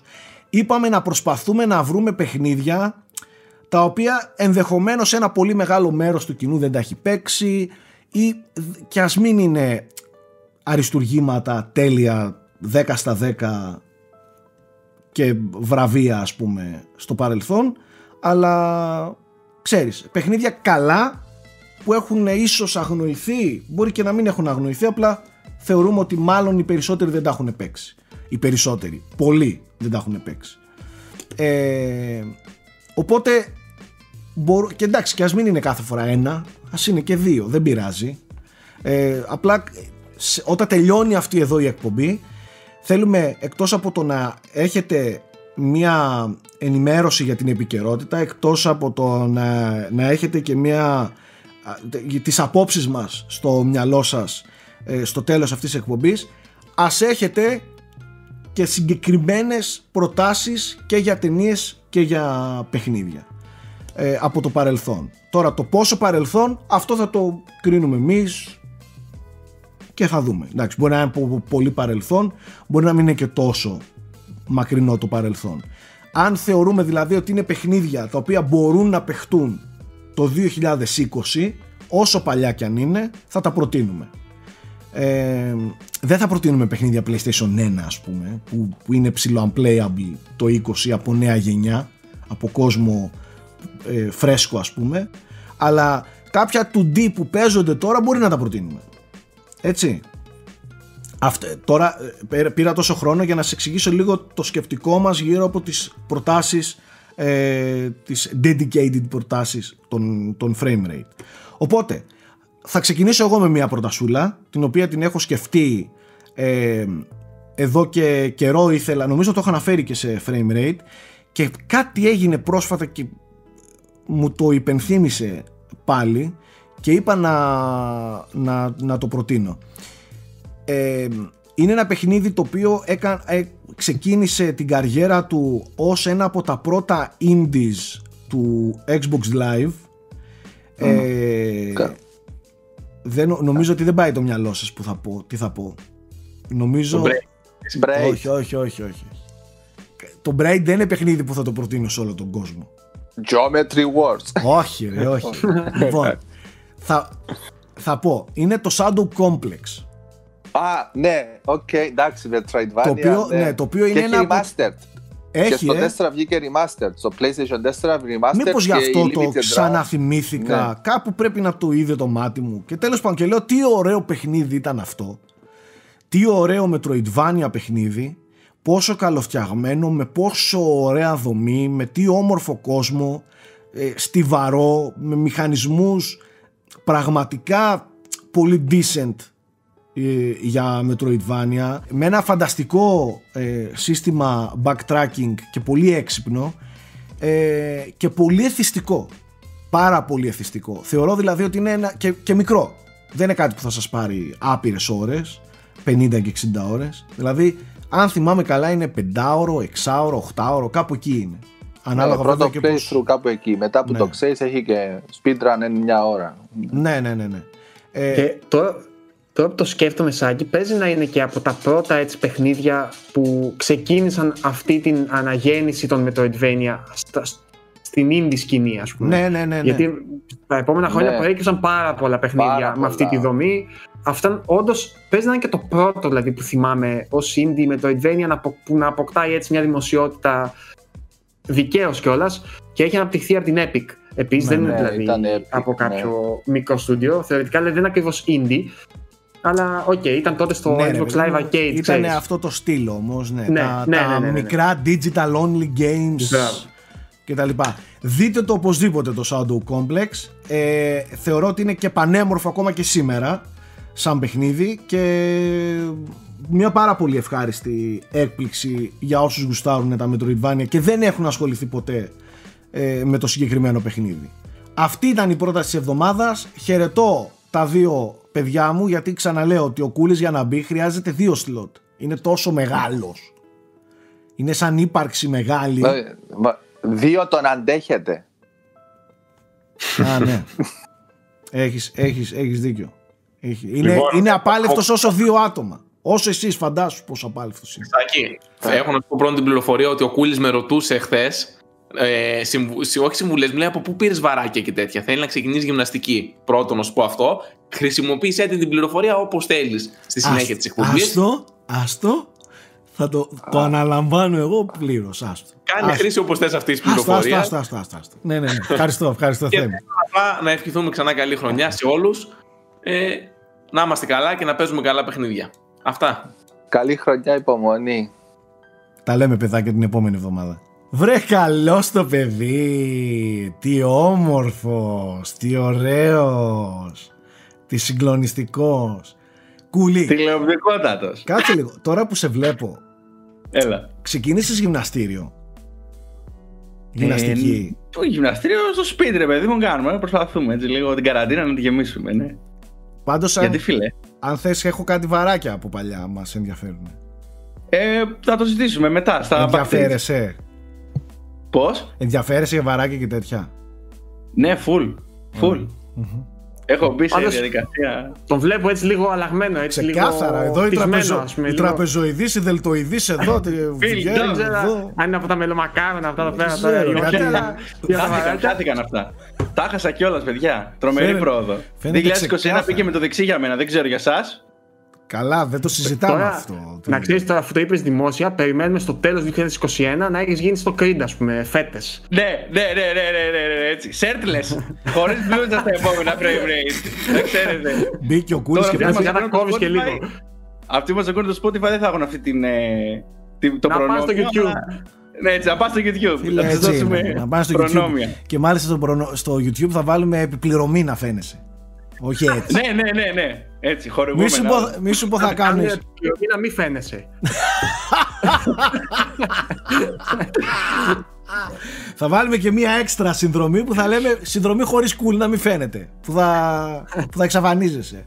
Έτσι, και θα είναι και ακριβότερη, έτσι, προφανώς. Λοιπόν, Κούλη, να σου πω Premium. κάτι. Αν και δεν το περίμενα να το πω ποτέ μου, μου έχεις λείψει. Και εμένα. Πλάκα κάνω. Εγώ το- εγώ το λέω κάθε φορά. Πλάκα κάνω, πάμε. πάμε λίγο να δούμε τι έχει συμβεί στα, Έλα, ναι. στα νέα του κινηματογράφου και των τηλεοπτικών σειρών. Γι' αυτό έχουμε φέρει εδώ Έτσι. το, το, το, τον αδερφούλη μας, τον γλυκούλη μας από τη μαγευτική Θεσσαλονίκη, ανα, δυτική Θεσσαλονίκη παρακαλώ. Δυτική, έτσι, Ναι. West Side. να τα Wild, λέμε. Wild West, Wild West, Wild West, Θεσσαλονίκη very wild. τη, το, τον κούλι μας Κούλι Θέλω εντάχει να μου πεις τις Ναι, πιο ναι. hot ανακοινώσεις από την, που προέκυψαν από την τελευταία ε, συνάντησή μας. Hot, λοιπόν, από hot πραγματα Hot, να το πω πιο σωστά, έτσι είναι hot. hot, yeah, oh, yeah, Hot, yeah, ναι. yeah, yeah, Από τα yeah. πιο hot πράγματα έτσι, που έρχονται τώρα αυτές τις μέρες ε, έχουμε σίγουρα το WandaVision της ε, Marvel το οποίο έχει να κάνει έτσι με, το, με την πρώτη, πρώτη Marvel σειρά του Disney Plus, γενικά της Disney. Ε, με πολύ hype παίζουν οι, οι Paul Bettany και Elizabeth Olsen το γνωστό ζευγάρι του MCU και μέχρι στιγμής ε, Γιώργο βρήκα, βγήκανε και πρώτες έτσι, αντιδράσεις για το WandaVision μπορούμε να τις σχολιάσουμε οι οποίες λένε πολύ ενδιαφέροντα πράγματα όσον αφορά το στυλ, τη δομή γιατί θα έχει ασπρόμαυρα επεισόδια, θα έχει επεισόδια που θα ε, ε, κοπιάρουν ε, εντός εισαγωγικών ε, παλιές sitcom σειρές αλλά το πιο ενδιαφέρον που διάβασα είναι ότι το στυλάκι θυμίζει Lynch και εμένα εκεί έκαναν οι κεραίες μου πικ Τιν, τιν, τιν, τιν. Μακάρι, David και εγώ Lynch τα- στο και εγώ MCU, τα είδα στυλάκι. πολύ. Ναι. Μακάρι να όντως να πειραματίστηκαν με τη φόρμα τόσο πολύ όσο τους πάει. Ξέρεις, ξέρεις τι φοβάμαι με το, με το WandaVision, ότι θα ξεκινήσει έτσι, αλλά στο τέλος δεν θα αντέξουν και θα καταλήξει, ξέρεις, πάλι Θα μια το σκάσει μάχη με πολύ γρήγορα. κακούς. Δεν ξέρω, Ναι. ρε παιδί μου. Δεν- Νομίζω είναι 8 επεισόδια. 9. 9 Α, εννιά. και την πρώτη Ωραία. μέρα, 15 Ιανουαρίου δηλαδή που κάνει η Μμμ. πρεμιέρα, θα παιχτούν δύο επεισόδια. Διπλό δηλαδή, διπλή πρεμιέρα. Ωραία, την επόμενη φορά λοιπόν θέλω να πιστεύω ότι θα έχουμε δει κιόλα πράγματα για να σχολιάσουμε. Ναι, σίγουρα. Και Τι την ίδιοι, επόμενη δηλαδή. φορά παρακαλώ να έχεις ταΐσει και τον φίλο μας τον, ε, τον Ναι, παιδιά, Snoopy. συγγνώμη, αυτό που ακούτε το περίεργο ανατυχιαστικό πράγμα είναι το πιο γλυκό πλάσμα. Καλά, δεν είναι γλυκό, λέμε τώρα. Είναι ο Snoopy τέλος πάντων. Ναι, είναι είναι- μασκότ. Είναι ο Δυστυχώς Snoopy, δεν- τον οποίο τον Ναι, έχουν ο- ατάσει εκεί πέρα. Ξέρεις, Ναι. τον οποίο εντάξει, ο οποίος, άνθρωπος- τον επειδή ακούτε. κάνουμε Στράγγι, την εκπομπή, στράγγι. Ναι, την ώρα που να φάει πάντα. Έλεος. Ε, τέλος πάντων. Άλλο. Κούλι, Από παρακάτω. τα πιο hot επίσης πράγματα, πάλι την ίδια πιο hot. Από τις έτσι κυκλοφορίες που πρέπει να, να τσεκάρουν οι φίλοι που μας βλέπουν και μας ακούνε. Πώς τηλεοπτικό ακούστηκε αυτό; Που Εντάξει. Σάκη έχεις τρελαθεί, το ξέρω. Είδες, κάσανε Ε, προτάσεις είναι από- το Outside the Wire που βγαίνει την ίδια μέρα ε, με το WandaVision, απλά βγαίνει στο Netflix. Είναι μια έτσι sci-fi ταινία που πρωταγωνιστεί ο Άντωνι Μάκη, ο οποίος οι περισσότεροι θα τον ξέρουν ως τον Falcon στο, στις ταινίες της Marvel. Ε, συγγνώμη, μετά συγγνώμη που σε διακόπτω. Κουλή, Ναι, έπαθα, πρόεδρε λίγο, μου. το, έπαθα λίγο brain freeze. Anthony Mackie λέγεται. Ναι, Anthony Mackie, ναι. Γιατί; Πάντα εγώ τον έλεγα Μακί, δεν ξέρω, μου ταίριαζε περισσότερο. Α, τώρα το Mackie μου κάνει πολύ κάλτα, ας πούμε. Mackie Anthony κι όμως, Mackie. ναι, επειδή το, το Οκ. είδα και σε συνέντευξη γι' αυτό. Οκ, οκ, Mackie δεκτό. είναι φυσικά. confirmed. Ε, μετά έχουμε το Lockdown, το οποίο είναι επίκαιρο Φτάνει. και από τον τίτλο. Ναι. Δεν τη βλέπω. Φτάνει. Φτάνει. Φτάνει, αλλά κάποιοι μπορεί να θέλουν να το δουν. Είναι, πολύ, είναι αρκετά αναμενόμενο γιατί το σκηνοθετεί ο Doug Liman ή Lyman, αν θυμάμαι, Lyman είναι το πιο σωστό, ε, σκηνοθέτης του Edge of Tomorrow. Έτσι. Οκ. Ο οποίος το Edge of Tomorrow, αν σας το θυμούνται, πολύ καλό time travel ε, φιλμάκι. Ε, Έχει με κάνει τον και Tom άλλα Cruise. συμπαθητικά. Έχει, κα- ναι. Έχει κάνει και άλλα, ναι, ναι, Και ναι. ναι, το ναι. πρώτο Bourne έχει κάνει, αν θυμάμαι καλά. Μπράβο. Έχει Μπράβο, κάνει το και πρώτο αυτό, αυτή την ταινία που είδες πρόσφατα, το The Adjustment Bureau που το συζητούσαμε πάλι. Μπράβο, ναι. Έτσι. Ε. Ε, οι πρωταγωνιστούν η Anne Hathaway και ο Chiwetel Ejiofor, να το πω έτσι πιο American English. Ε, Μμμ. ε, ως ένα ζευγάρι που εν μέσω της καραντίνας προσπαθεί να, να μην βαρεθεί και βρίσκει μια ληστεία να κάνει. Θυμίζει λίγο Mr. and Mrs. Smith το στυλάκι από τη, όσοι θα δουν και στο τρέιλερ. Ε, το οποίο θα το βρείτε φυσικά στο proxolic.com. Ε, υπάρχει επίσης το One Night in Miami πρόεδρε, το οποίο είναι στη, στην, πρέ- στην πλατφόρμα της Amazon και είναι το, το σκηνοθετικό τεμπούτο της Regina King η οποία Regina King ήταν στο Watchmen Η πρωταγωνίστρια. και αλλού φυσικά είναι η πρωταγωνίστρια του Watchmen ε, τι άλλο έχουμε επίσης το Malcolm and Marie που έρχεται, έρχεται βέβαια στις αρχές του επόμενου μήνα αλλά ας το πούμε από τώρα γιατί είναι αρκετά ενδιαφέρον ίσως παίξει στα Oscars ε, πρωταγωνιστούν η Zendaya και ο John David Washington του Tenet. Ε, γυρίστηκε μέσω της πανδημίας μέσα σε μια εβδομάδα η ταινία. Ε, το project είναι του Sam Levinson ε, σκηνοθέτη και δημιουργού του Euphoria του HBO που έχει κάνει πάταγο το Euphoria με την Zendaya πολύ βραβευμένο στα Emmy σάρωσε πρόσφατα. Ε, είναι ασπρόμαυρο επίσης και γυρίστηκε και σε φιλμ μάλιστα είναι αρκετά ιδιαίτερο επίσης το trailer μπορούν να το δουν στο Bruxelles.com τα παιδιά ε, και έχουμε επίσης και το ε, The Little Things ένα αστυνομικό έτσι thriller που έρχεται με πολύ Αυτό δυνατή κάπου το τριπλέτα πήρε το μάτι μου πρωταγωνιστών. τελευταία. Τι Δεν σ' είχε; άκουσα Σάκη; Κάπου το πήρε το μάτι μου. Είχαμε κάποιο τρέιλερ, κάτι.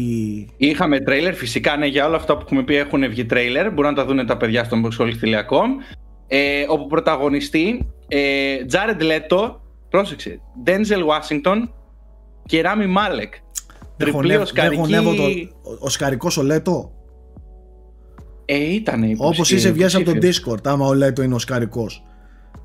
Είναι, ήταν υποψήφιος αφού. Τι να κάνω. Ήταν Requiem υποψήφιο for a Dream. ήταν υποψήφιος για, για άλλους λόγους. Άσε με Ξέ- τώρα. Ξέρεις τι μου θυμίζει Ο αυτό, Λέτο, ναι. που, που Ολυμπιονίκες Είναι στο λέγονται Σεβέ. μέχρι την έκτη θέση.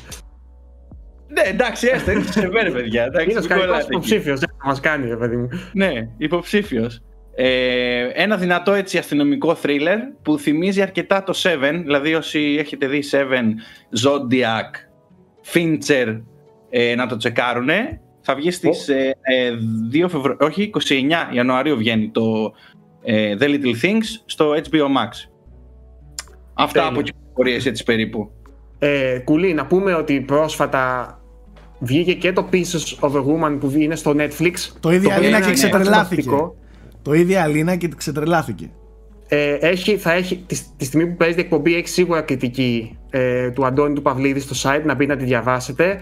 Επίσης είχαμε και την έκπληξη, κυκλοφορία έκπληξη του Cobra Kai που ήρθε πιο νωρίς τελικά από ό,τι την περιμέναμε 1 Ιανουαρίου. Μπορείτε και αυτό να μπείτε να διαβάσετε, έγραψα εγώ αυτή τη φορά. Ε, γενικά έχει μπόλικα πράγματα αυτόν τον καιρό να δεις, άμα θέλεις. Μμμ.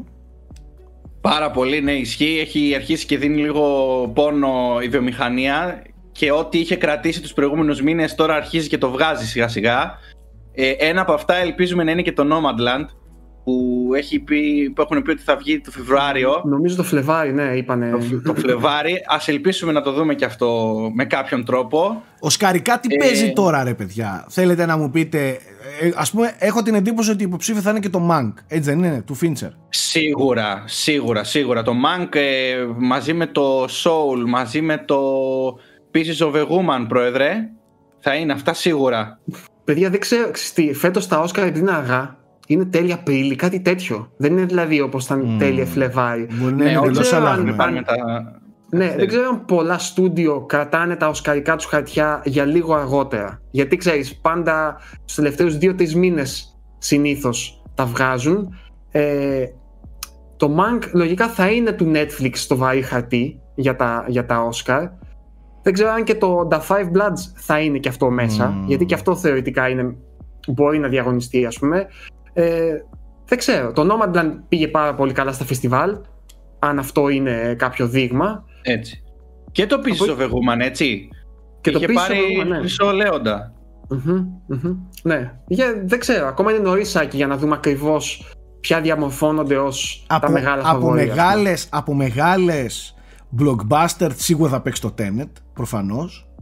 Δεν μπορεί σε κάτι. Κάπου θα είναι. Δεν νομίζω να, να λείπει, αλλά Δεν μιλάω κάπου τώρα θα για τα είναι. μεγάλα τα, τα Όσκαρ, αλλά τώρα εφέ. Ναι, εντάξει, μίξη ήχου, μίξη ε, ήχου. ε, μουσική ενδεχομένως. Ναι, Ναι. είναι πιθ- πολύ πιθανό να είναι. Ναι. Ε, μπορούμε να πούμε ένα σίγουρο Όσκαρ όμως. Εγώ θα το πω από τώρα. Εντάξει, Soul. Καλύτερη κι- Best Animated ε, Στάνταρ. Feature. Έτσι, καλύτερο κινημένο σχεδίων. Το Soul, παιδιά. Λοιπόν, και ξέρεις τι, με αυτή την, την αφορμή θέλω να πω και κάτι ακόμα. Το Soul είναι φανταστικό φυσικά, δεν θα είχα κανένα πρόβλημα να πάρει το, το Oscar. Υπάρχει όμως ακόμα ένα στούντιο. Αχ, Λαϊκά. όχι, όχι. Λοιπόν, είναι Ιρλανδοί, κάνουν εδώ και πολλά χρόνια σταθερά υπέροχες ταινίες. Φέτος έβγαλαν το Wolf Walkers. Είναι στο Apple αυτό. Ε, είναι εκπληκτικό. Και είναι από τα στούντιο τα οποία ενώ είναι αυθεντικά Ιρλανδικό. Ε, Κέλτικο, ε. καταφέρνει- Φάση. ναι, ναι. Ε, έχει κάνει και μια απίθανη ταινία που λέγεται ε, Ο θρύλος των Κελτών, The Legend of Celts, κάπως έτσι νομίζω. Ε, δεν είναι Το τυχαίο. οποίο είναι φα- φανταστικό, ναι. Ε, είναι τέλος πάντων στην ίδια ποιότητα και με Studio Ghibli και με Pixar, με όλες αυτές τη Laika που είπες που είναι πασίγνωστες, αλλά για κάποιο λόγο δεν είναι τόσο γνωστή αυτή. Και λέγεται. Αχ, ε, θα το σκεφτώ, θα το, θα το βρω μόνος μου. Απλά ψάξτε τις Οκ. ταινίες της. Εμένα η αγαπημένη τους είναι το The Song, Song of the Sea που έκαναν πριν κάποια χρόνια και το Wolfwalkers το φετινό ήταν φανταστικό. Ε, Θα και το δω απλά- αυτό, Γιώργο, γιατί το, το είδα στο Apple και Ναι. το προσπέρασα γιατί είπα. ε, ε, τι είναι αυτό τώρα, ξέρω εγώ. Δεν... Είναι υπέροχο. Και δεν πολύ είναι υπέροχο. μαρκεταρίστηκε. Ναι, Και δεν είναι υπέροχο. μαρκεταρίστηκε. Και ξέρεις, κα- καν- έχουν κάνει και ταινίες που είναι και λίγο πιο. Όχι πιο, είναι καθαρά για ενήλικες. Ας πούμε, έχουν μια ταινία που είναι στο Netflix και λέγεται The Breadwinner. Που είναι στην, ε, στο Ιράν τώρα, στο Ιράκ, με μια κοπελίτσα που αναγκάζεται να υποδίεται το αγόρι για να πουλάει πράγματα στο, στο παζάρι. Μμμ. Και πάρα πολύ ωραίο. Πάρα πολύ Ενδιαφέρον. ωραίο. Ναι. Ε, και μιας και επειδή είπα ε, για, το, για το Soul, ήθελα να πω για την είδηση που βγήκε που θέλει τον Peter Doctor να. Peter Doctor ή Pete Doctor. Ποιο είναι το πιο σωστό; Pete. Το ένα φύγει από το άλλο, οπότε δεν έχουμε τόσο. Ναι, Pete Doctor, ο Pete Doctor τέλος πάντων, ε, ο οποίος έχει, πάρει, έχει αναλάβει ένα καινούριο πόστο στην ε, ε, Pixar και είπε ότι τουλάχιστον για το άμεσο μέλλον ή για τα επόμενα χρόνια δεν παίζει να σκηνοθετήσει κάτι και ουσιαστικά ήταν σαν μια δήλωση ότι ίσως και αυτή να ήταν η τελευταία του ταινία για πάρα πολύ καιρό Οπότε ίσως να είδαμε το τελευταίο του διαμάντη αυτού του, του ανθρώπου ο οποίος έχει Κρίμα. βγάλει Κρίμα, έχει κρίμα. βγάλει το Monster Sync Έτσι, ξεκίνησε με το Master Sync, έβγαλε μετά το. Ε, ε, Το Brave. συνέλαβε την ιδέα του Wally, το concept του Wally. Το Brave νομίζω. Ε, Πώς, Bra- το Brave. Όχι το Brave, όχι δεν είναι δικό Όχι του το το Brave. Brave. Αυτός έχει κάνει Με- παιδιά μόνο διαμάντια. Δηλαδή έχει το app μετά, έχει το, Το inside app. Α, out. το app, ρε, το, όχι το app. και το ρε. μυαλά που κουβαλάς. Ναι, ναι, και το inside out. Εντάξει, αριστουργήματα. Διαμάντια. Δηλαδή, Διαμάντια. τριπλέτα έτσι. Ψηλά στον ουρανό. Διαμάντια, διαμάντια. διαμάντια, Έτσι. διαμάντια. Τα μυαλά που κουβαλάς και τώρα το soul. Τι Το να οποίο- πεις τώρα, ε, Το αυτόν οποίο, τον soul, άνθρωπο. το οποίο soul, παιδιά, είναι υπέροχο. Δηλαδή, με, με, με, Αριστούργημα, άγγιξε, απλά με, άγγιξε, αριστούργημα. με άγγιξε τόσο πολύ. Το είδα παρέα με την κόρη μου και τη Παίζεις γυναίκα και μου. πιάνω τώρα, ε, και γούσταρες. Δηλαδή ήταν, ε, ήταν πολύ και σε ταρακουνάει για πολλούς λόγους και δεν κάνει τόσο προφανή επίκλειστο συνέστημα περισσότερο θίγει άλλα ερωτήματα δηλαδή πολύ φανταστική Και ταινία και υπαρξιακά. ξέρεις τι λάτρεψα πάρα πολύ. Ο τρόπος που απεικονίζεται βασικά είναι ο πιο ρεαλιστικός καρτουνίστικος τρόπος που έχω δει απεικόνιση ανθρώπινων χαρακτήρων. Ε, ε, είναι μεν καρικατούρες και τα λοιπά αλλά είναι πολύ ωραίος ρεαλιστικός ο τρόπος που δόθηκε. Ξεφεύγει λίγο από τα συνηθισμένα της η Pixar σε αυτό το κομμάτι. σωστά. ε, επίσης ο κόσμος νομίζει ότι είναι ένα musical ότι είναι επειδή soul, μουσική, τα trailers δείχνουν ε, τέτοια Ούτε νομίζω τόσο ότι είναι- ασχολείται με την jazz. όχι, όχι. Αυτό θα έλεγα. Δεν ασχολείται καν με τη μουσική. Το κομμάτι της μουσικής. Ναι. Το κομμάτι της μουσικής είναι ένα. σε- Απλά το έδαφος για να χτιστεί κάτι. Δεν έχει. Δεν είναι musical ή κάτι τέτοιο που φοβούνται. Ε, Το λέω αυτό γιατί. Γιατί η Αλίνα νόμιζε είναι musical. Και λέω θα βάλουμε να δούμε το soul και λέει musical θα δούμε. Δεν της αρέσουν τα musical. Και λέω δεν είναι musical, πάμε να το δούμε. Και τέλος πάντων ξετρελάθηκαν και αυτοί. Ε, φανταστική ταινία. Δηλαδή την έχω εκεί ψηλά όπως το Up, το Inside Out το οποίο λατρεύω. Ε, και εγώ πάντα αυτές τις ταινίες τις βλέπω και από την πλευρά του γονιού. Ε, και επειδή τις βλέπω παρέα και με τη μικρή ε, μου περνάνε και εντελώς διαφορετικά μηνύματα από ό,τι μπορεί να περάσουν σε έναν 20χρονο δηλαδή μου μιλάνε με άλλη γλώσσα σε μένα. Σε έναν γονέα μιλάνε σε άλλη γλώσσα. Σε ένα δάσκαλο όπως είναι ο Γιώργος που μιλάνε σε, επίσης με άλλη γλώσσα σε αυτόν. Τέλος πάντων υπέροχο το soul. Ο Γιώργος έχει γράψει την, ε, την άποψή του. Υπάρχει στο unboxhorix.com μπορείτε να τη διαβάσετε. Και είναι, είναι μια πολύ σύντομη, πολύ περιεκτική και πολύ πολύ πολύ ωραία κριτική πολύ to the point κριτική να τη δείτε Ε, sorry, Cartoon Saloon λέγεται αυτό το στούντιο, ε, ίσα ίσα για να φύγει από το τέτοιο. Cartoon Saloon λέγεται, ψάξτε το, βρείτε όλες τις ταινίες του και δείτε τες. Αξίζουν όλες. αυτό δεν το ήξερα, ωραία πληροφορία ευκαιρία να δω κάτι με Noted. την κόρη μου ρε φίλε γιατί ψάχνω τέτοια Noted, noted, θα βάλω το, την Ναι. ταινία στο Apple TV. Ωραία, πάμε λίγο τώρα να δούμε τι άλλο είδαμε έτσι που αξίζει να αναφέρουμε. Έχω εγώ δύο ταινιούλες να αναφέρω. Ε, να πω για το Midnight Sky, το οποίο το είδα και έχουμε review για αυτό στο site, αλλά ήθελα να πω και εγώ τα 5 cents μου. Ε, το βρήκα αρκετά έτσι ένα όμορφο ταξίδι, το οποίο έχει πολλά σκαμπανεβάσματα, ε, αλλά γενικά αυτό που μου άφησε, παρά τα ελαττώματά του, δεν ξέρω, μου άφησε μια έτσι μοναχικότητα, μια... Μου θύμισε το The Road, Τάκη, το Ναι, The Road ναι. με τον ε, Viggo Mortensen του 2009, αλλά στο διαστημικό του. Κάτι τέτοιο μου πέρασε, σε feeling, σε vibe, ε, με φοβερή μουσική. Τη μουσική την έχει αναλάβει ο Αλεξάνδρ Ντεσπλάτ. Ε, μου άρεσε επίσης ο Clooney που θυμίζει πάρα πολύ εσένα στην ταινία. και το είπε και η μάνα μου επειδή τη βλέπαμε μαζί την ταινία. Έκανε σχόλιο, ε, ο Σάκης είναι αυτός. Την αγαπάω Ε, την, ε, την κυρία Ελένη να τη δώσει φιλιά. Εννοείται. Ε, και γενικά το Midnight Sky μου άφησε μια, μια γλυκόπικρη γεύση, αλλά δεν μπορώ να πω ότι ήταν, ας πούμε, κακή ταινία. Ή μια από αυτές τις Netflix ταινίες που λες, πω ρε φίλε, τι έκατσα και είδα τώρα. Ήτανε, είναι, ε, ή θα τη μισήσεις, θα τη λατρέψεις. Ε, εγώ δεν τη λάτρεψα ακριβώς, αλλά μου άρεσαν οι προθέσεις της, να το πω έτσι. Μου άρεσαν πολύ οι προθέσεις της και αυτό που ήθελε να κάνει. Εμένα- Δεν το κατάφερε, αλλά μ, Το concept αυτής της Μ' άφησε ταινίας λίγο πέτρο. είναι ακριβώς το concept που λατρεύω. Sci-fi, ε, post-apocalyptic, ε, εντελώς μοναχικό στήσιμο, Αυτά για μένα δηλαδή είναι selling points. Τικ. Ναι, έχω είναι ακούσει, τικ, είναι τικ, έχω είναι. ακούσει όμως τόσο μέτρια λόγια. Βασικά δεν λένε όλοι ότι είναι κακή ταινία, αλλά ότι είναι ψιλοαδιάφοροι αναφέρουν, ας πούμε. Με- Μίλησα, ας πούμε, με τον Καρατζά εγώ και μου το είπε. Ε, Αυτό που επίσης θέλω να σου πω που ακούστηκε από σχόλια είναι ότι είναι ας πούμε βαρετή. Στο πρώτο 20 λεπτό, ξέρω εγώ, κοιμήθηκα στο μισάρο.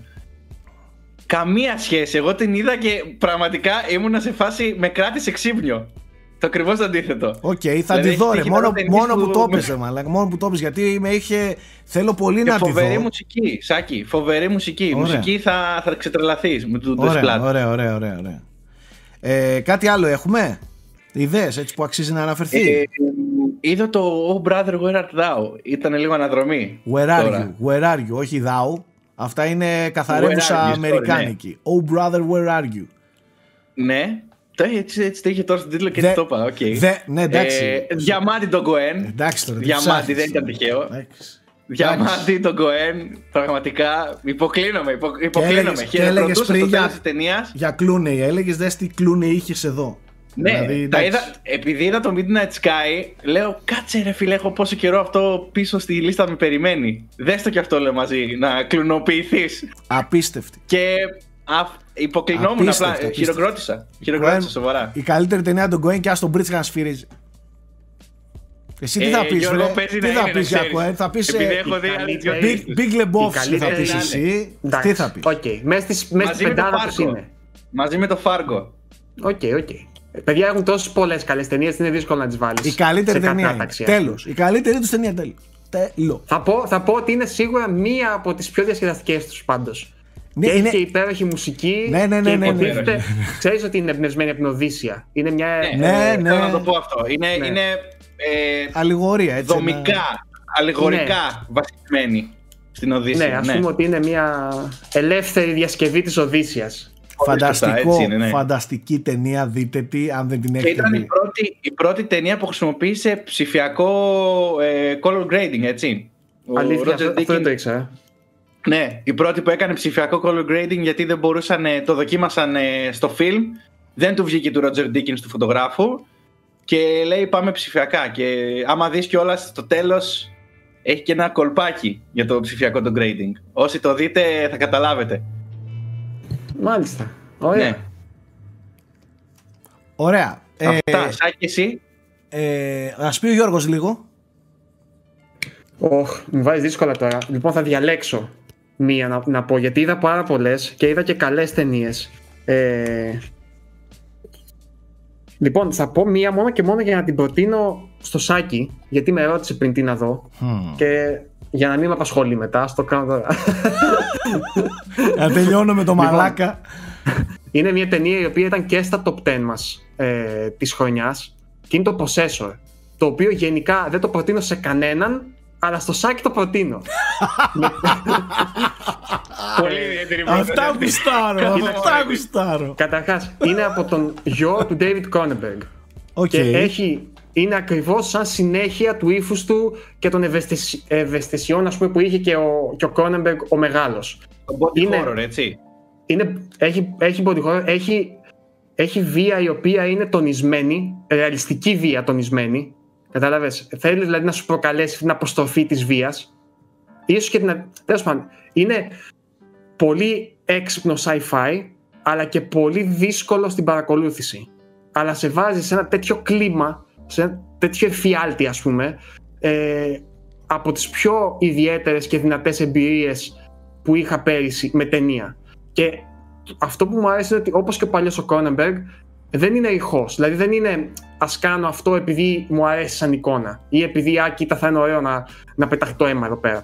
Είναι πολύ εύστοχος ρε παιδί μου, δηλαδή έχει περιεχόμενο από πίσω μέσα από όλο αυτό το πράγμα όπως ήταν και το Crash ας πούμε του, του Cronenberg αναπτύσσει ολόκληρο στοχασμό. Κατάλαβες; Ίσως, ίσως η καλύτερη του ταινία. Σου, ναι, σου, σου, σου, σου βγάζει ερωτήματα, πράγματα ας πούμε για την ταυτότητα κτλ. Γιατί να πω ότι το πολύ απλό, η α- το απλό concept της ταινίας είναι ότι υπάρχει μια εταιρεία η οποία έχει την ικανότητα να βάζει ένα τσιπάκι στο μυαλό ανθρώπων και να τον ελέγχει αυτόν τον άνθρωπο κάποιος άλλος μετά. Μμμ. Οκ. Και ας πούμε ότι σιγά σιγά, βασικά δεν θέλω να πω τίποτα από εκεί και πέρα. αυτό είναι η αρχή της, το concept της, και από εκεί και πέρα αρχίζει και πάει σε, σε νερά που δεν περιμένεις εύκολα. Και είναι φοβερός ο τρόπος που οπτικοποιεί και τα πράγματα που θέλει να πει και, και πράγματα τα οποία υποτίθεται γίνονται εντός του μυαλού. Μμμ. Οπότε πάρα πολύ ωραία ταινία, πολύ ελπιδοφόρο ξεκίνημα από τον Γιώ Κρόνεμπεργκ ε, που από την πρώτη του ταινία φαίνεται να έχει την οριμότητα του πατέρα του. Πολύ πολύ μου άρεσε. Απλά σας λέω είναι μια δύσκολη ταινία και έχει, μια, έχει αποκρουστική βία. Δηλαδή δεν θα το πρότεινα εύκολα σε κάποιον να τη δει Επίπεδο χωρίς να ξέρει... μάρτυρης. χω- Όχι ακριβώς το ίδιο πράγμα. Όχι ακριβώς το ίδιο πράγμα. Ε, Ναι, εδώ η είναι βία τόσο χρησιμοποιείται αποκρουστικό.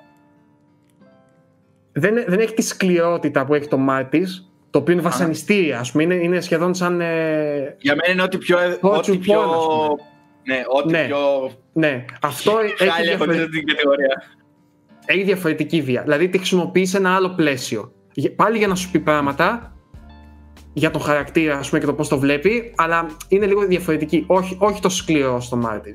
Αλλά εγώ που δεν είμαι πολύ των, των αποκρουστικών εικόνων, δεν μπόρεσα να τα αντέξω εύκολα. Δηλαδή, ξέρεις, ζωήστηκα λίγο, σφίχτηκα. Εγώ θα τρώω. Ναι, εσύ popcorn και ξέρω εγώ. Και Red Bull δίπλα. Δεν πίνω αλλά Red Bull. ναι, είναι μια ταινία που δεν προτείνω εύκολα, αλλά ξέρω ότι στο Σάκη θα αρέσει. Ωραία, σημειώνεται. Ε, κάτι άλλο, Όχι, δεν θέλω να πω άλλο. Θέλω να πεις εσύ γιατί έχεις δύο ταινίες. τις οποίες έχεις δει και εσύ και τις δύο, μπορούμε να το συζητήσουμε και Ναι, μαζί. μπράβο, να το συζητήσουμε, οπότε, μια έκατσα, χαρά. έκατσα και είδα, ήθελα να δω έτσι κάτι, κάτι πολύ απλό. Απλές ταινιούλες, όχι μεγάλες σε διάρκεια. Ε, και έψαξα. Τη μία μου την πρότεινε ο Αλέκος γιατί την είδε και γούσταρε. Ε, και την άλλη. Εγώ του την πρότεινα. Ναι, ξέρω. Με- Ο, το ξέρω, μου το είπε. Με- ο Πρέτσικα μου το είπε, λέει και την είδε. Α. μου το είπε, μου το είπε ότι την πρότεινες εσύ. Ε, το, αυτό το που πρότεινες εσύ τέλος πάντων και ο Αλέκο σε εμένα είναι το The Vast of Night. Είναι μια ταινία που υπάρχει στο Prime ε, του Amazon ε, διαθέσιμη. Έτσι την είδα εγώ. Ε, τι γίνεται τώρα με αυτή την ταινία; Δεν είναι μια καλή ταινία στο σύνολό της. Δεν είναι μια ταινιάρα που θα πεις πω πω τι είδα. Απέναντίας είναι μια θα έλεγα ιδιαίτερη αλλά και δύσκολη ταινία. Πρώτα απ' όλα έχει πολύ παράξενο μοντάζ. Ε, έχει ε, η σκηνοθεσία της αν και μου αρέσει εμένα πάρα πολύ θεωρώ ότι πολλούς θα τους ξέρω εγώ θα τους Θα σε δυσανασχετήσει ξενίσει λίγο. ναι, σε, κάποιο, σε κάποια θέματα. Ε, το concept της, ε, επειδή έχει να κάνει, για- να το πω πολύ απλά, είναι, βρισκόμαστε στο 1950 νομίζω κάπου τόσο, στο Νέο Μεξικό της ε, Αμερικής και μια κοπέλα η οποία είναι υπεύθυνη για το switchboard Switchboard ονομάζονται αυτοί οι διανομής των κλήσεων που είχαν κάποτε, κάποτε στα τηλεφωνικά κέντρα που έβγαζες από ένα καλώδιο και το σύνδεες ο Σάκης πήρε θέλει να μιλήσει με τον Κούλι, τον, Γκου- τον Κούμπονα έτσι δουλεύαν κάποτε τα τηλέφωνα ε, δουλεύει σε ένα τέτοιο switchboard και παρέα με έναν άλλον α, DJ εκεί της περιοχής ε, ραδιοφωνικό παραγωγό ε, ακούνε ένα παράξενο σήμα στο ραδιόφωνο. Ε, κάποιες φωνές και κάποια παράσιτα τέλος πάντων. Ε, και έχει εξωγήινο ε, στήσιμο όλο το, το σενάριο. Τέλος πάντων αυτό που, που εμένα μ' άρεσε πολύ σε αυτή την ταινία είναι πρώτα απ' όλα εκτιμώ πάρα πολύ μερικά πλάνα ε, από πλευράς κινηματογράφησης δηλαδή έχει μερικά πολύ εντυπωσιακά ε, πλάνα πολύ ιδιαίτερα. Ε, μου άρεσε πάρα πολύ ο τρόπος που α- α- αποδόθηκε όλο εκείνο το, το επαρχιακό ε, μιας μικρής, πολύ μικρής κοινωνίας στο 1950 είχε ένα νουάρ ε, ύφος, ένα jazz ύφος στη φωτογραφία και στο στήσιμο το οποίο εμένα μου κλείσε πάρα πολύ το μάτι. Ε, εκτίμησα πάρα πολύ ναι μεν είναι δύσκολη να τους ακούς αλλά έχει πολύ γρήγορους διαλόγους και λίγο κουραστικό σε κάποιο σημείο αλλά για παράδειγμα έχει κάποια μονόπλανα της, ε, της πρωταγωνίστριας η οποία για 15 λεπτά χωρίς ίχνος cut βγάζει ολόκληρη ε, ολόκληρο διάλογο, ολόκληρο σκηνό, σκηνή, μια τεράστια σκηνή. Ε, την προτείνω για αυτούς που γουστάρουν πάρα πολύ το sci-fi ύφος. Ε, θα δούνε μια πολύ ιδιαίτερη ταινία. Είναι η πρώτη ταινία του σκηνοθέτη. Δεν έχει κάνει κάτι άλλο στο, στο παρελθόν από ό,τι έψαξα. Ε, μια μισή ώρα διαρκεί. Ε, γενικά το προτείνω, είναι ιδιαίτερη. Είναι πάρα πάρα πολύ ιδιαίτερη ταινία. Και όλο το ύφος που στο τέλος ας πούμε λες τώρα τι ακριβώς είδα ε, εμένα μ' άρεσε, μ άρεσε πολύ. Ε, και η δεύτερη ταινία είναι, που είδα... Είναι όντως ιδιαίτερη. Είναι όντως ιδιαίτερη, πολύ. Και εγώ ναι, δεν ξέρω αν θέλετε να προσθέσετε κάτι εσείς. Όχι, είναι πολύ ιδιαίτερη, ακριβώς αυτό που είπες, είναι πολύ ιδιαίτερη. Ε, ίσως αυτό, ότι έχει κάποια μονόπλανα, εμένα ας πούμε αυτά μου χαλούσαν πολύ το ρυθμό, καταλαβες. Δηλαδή αυτό το, το 15 λεπτό που είπες και κάτι άλλα χαλούσαν λίγο το ρυθμό σε αυτό που ήθελε να δώσει. Μου άρεσε, αν κάτι μου άρεσε πάρα πολύ σε αυτή την ταινία ήταν το suspense. Πάρα πολύ ωραία αυτό το, το, η αγωνία στους διαλόγους. Είχε ένα, ένα κάτι ηλεκτρισμένο χωρίς να, χωρίς να δείχνει κάτι το wow σου ναι, ναι. Άφηνε. Και φανταστική ναι, φωτογραφία, φανταστική φωτογραφία. Εγώ πιστεύω πάντως ότι είναι μια εκπληκτικά φτιαγμένη ταινία. Ε, δεν ξέρω, εντάξει, ο καθένας φυσικά την δέχεται υποκειμενικά. Εμένα δεν με κούρασε ούτε με... Ίσα ίσα μου μετέφερε μια ατμόσφαιρα η οποία είναι πολύ δύσκολο παιδιά να τη συλλάβεις στο σινεμά ας πούμε. Δηλαδή έχει μια ατμόσφαιρα η οποία είναι μεταξύ ονείου και πραγματικότητας συνέχεια ας πούμε. Mm. Ε, με πολύ λίγα πράγματα μέσα σε ένα δωμάτιο συνήθως και με απλά με ήχο και με πολύ στοχευμένες αλλαγές πλάνων δημιουργεί μια ένταση η οποία δεν είναι ακριβώς suspense που λέει ο Κούλης, αλλά δημιουργεί έτσι ένα ηλεκτρισμό που λέει, που είπε και ο Σάκης και, και ο Κούλης είπε μετά. Θεωρώ ότι είναι πολύ δύσκολο με τόσα λίγα μέσα να χτίσεις μια τέτοια ατμόσφαιρα. Και με πολύ. Πώς να το πω τώρα. Έχει την, την, τα κότσια, ας πούμε, να πηγαίνω έρχεται από στυλ, είτε με μονόπλανα, είτε με. Μετά ξαφνικά αλλάζει τελείως το μοντάζ του που λέει και ο Σάκης. Ε, Χωρίς όμως να φαίνεται σαν να είναι ξένο. Ναι, ναι, κατάλαβα τι θεωρώ, θεωρώ δηλαδή ότι πραγματικά είναι ένας σκηνοθέτης που πρέπει να έχουμε στο νου μας για τον επόμενο καιρό. Οπωσδήποτε, πολύ ιδιαίτερος. Σίγουρα, σίγουρα. Ε, εκτιμώ πάρα πολλέ ταινίες που έχουν μια ρευστή ατμόσφαιρα, που δεν μπορείς να πεις, ξέρεις, Α, είναι αυτό.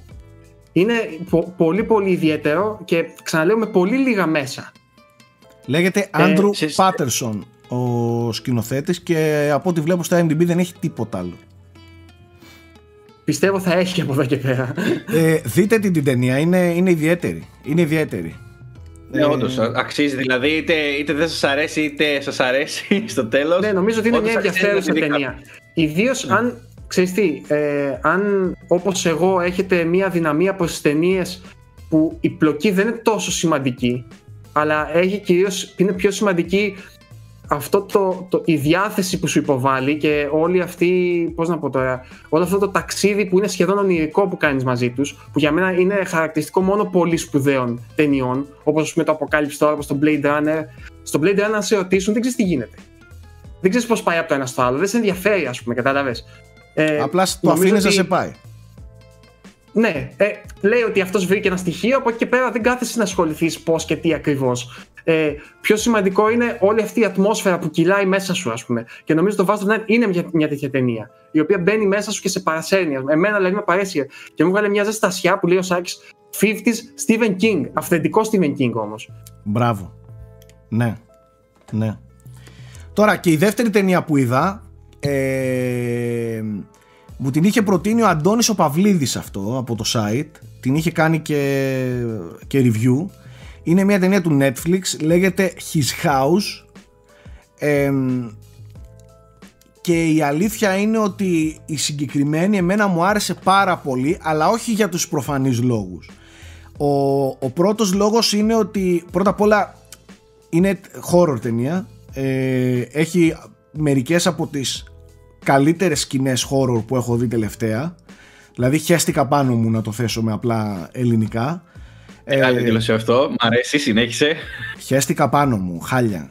Χάλια. έχει μερικές σκηνές που είναι φρίκι ε, πραγματική φρίκι ε, τώρα τι γίνεται; Το, το σενάριο λέει ότι είναι ένα ζευγάρι ε, ποια περιοχή ήταν ρε εσύ Γιώργο; Από στην Αγγλία είναι κάπου. Ναι, στην Αγγλία είναι απλά από πού κατάγονταν, από Αφρική κάπου έρχονται. Από Αφρική φαίνεται να κατάγονται. Απλά δεν θυμάμαι ναι. τώρα την. Ε, νομίζω το αναφέρουν κάπου. Τέλος πάντων, από την Αφρική ε, τύπου πρόσφυγες που έρχονται στην, ε, στην Αγγλία και τέλος πάντων τους δίνουν μια δεύτερη ευκαιρία να ζήσουν σε κανονικό σπίτι. Ε, και τέλος πάντων εκεί εξελίσσεται κάτι, δεν θέλω να δώσω spoilers και ιστορίες ε, και βλέπεις Βλέπεις, καταρχάς έχει ένα φανταστικό plot twist από ένα σημείο και μετά, το οποίο με συγκλώνησε. Θεωρώ ότι περνάει πολύ σημαντικά, πολύ, πολύ επίκαιρα μηνύματα αυτή η ταινία. Ε, εξαιρετική ηθοποιοί και οι δύο, και οι δύο πρωταγωνιστές εξαιρετικοί στις, αντι, στις ερμηνείες τους. Θεωρώ το horror στοιχείο του λίγο τραβηγμένα συχνό και πυκνό ίσως έπρεπε να, να, να είναι λίγο λιγότερο το horror στοιχείο.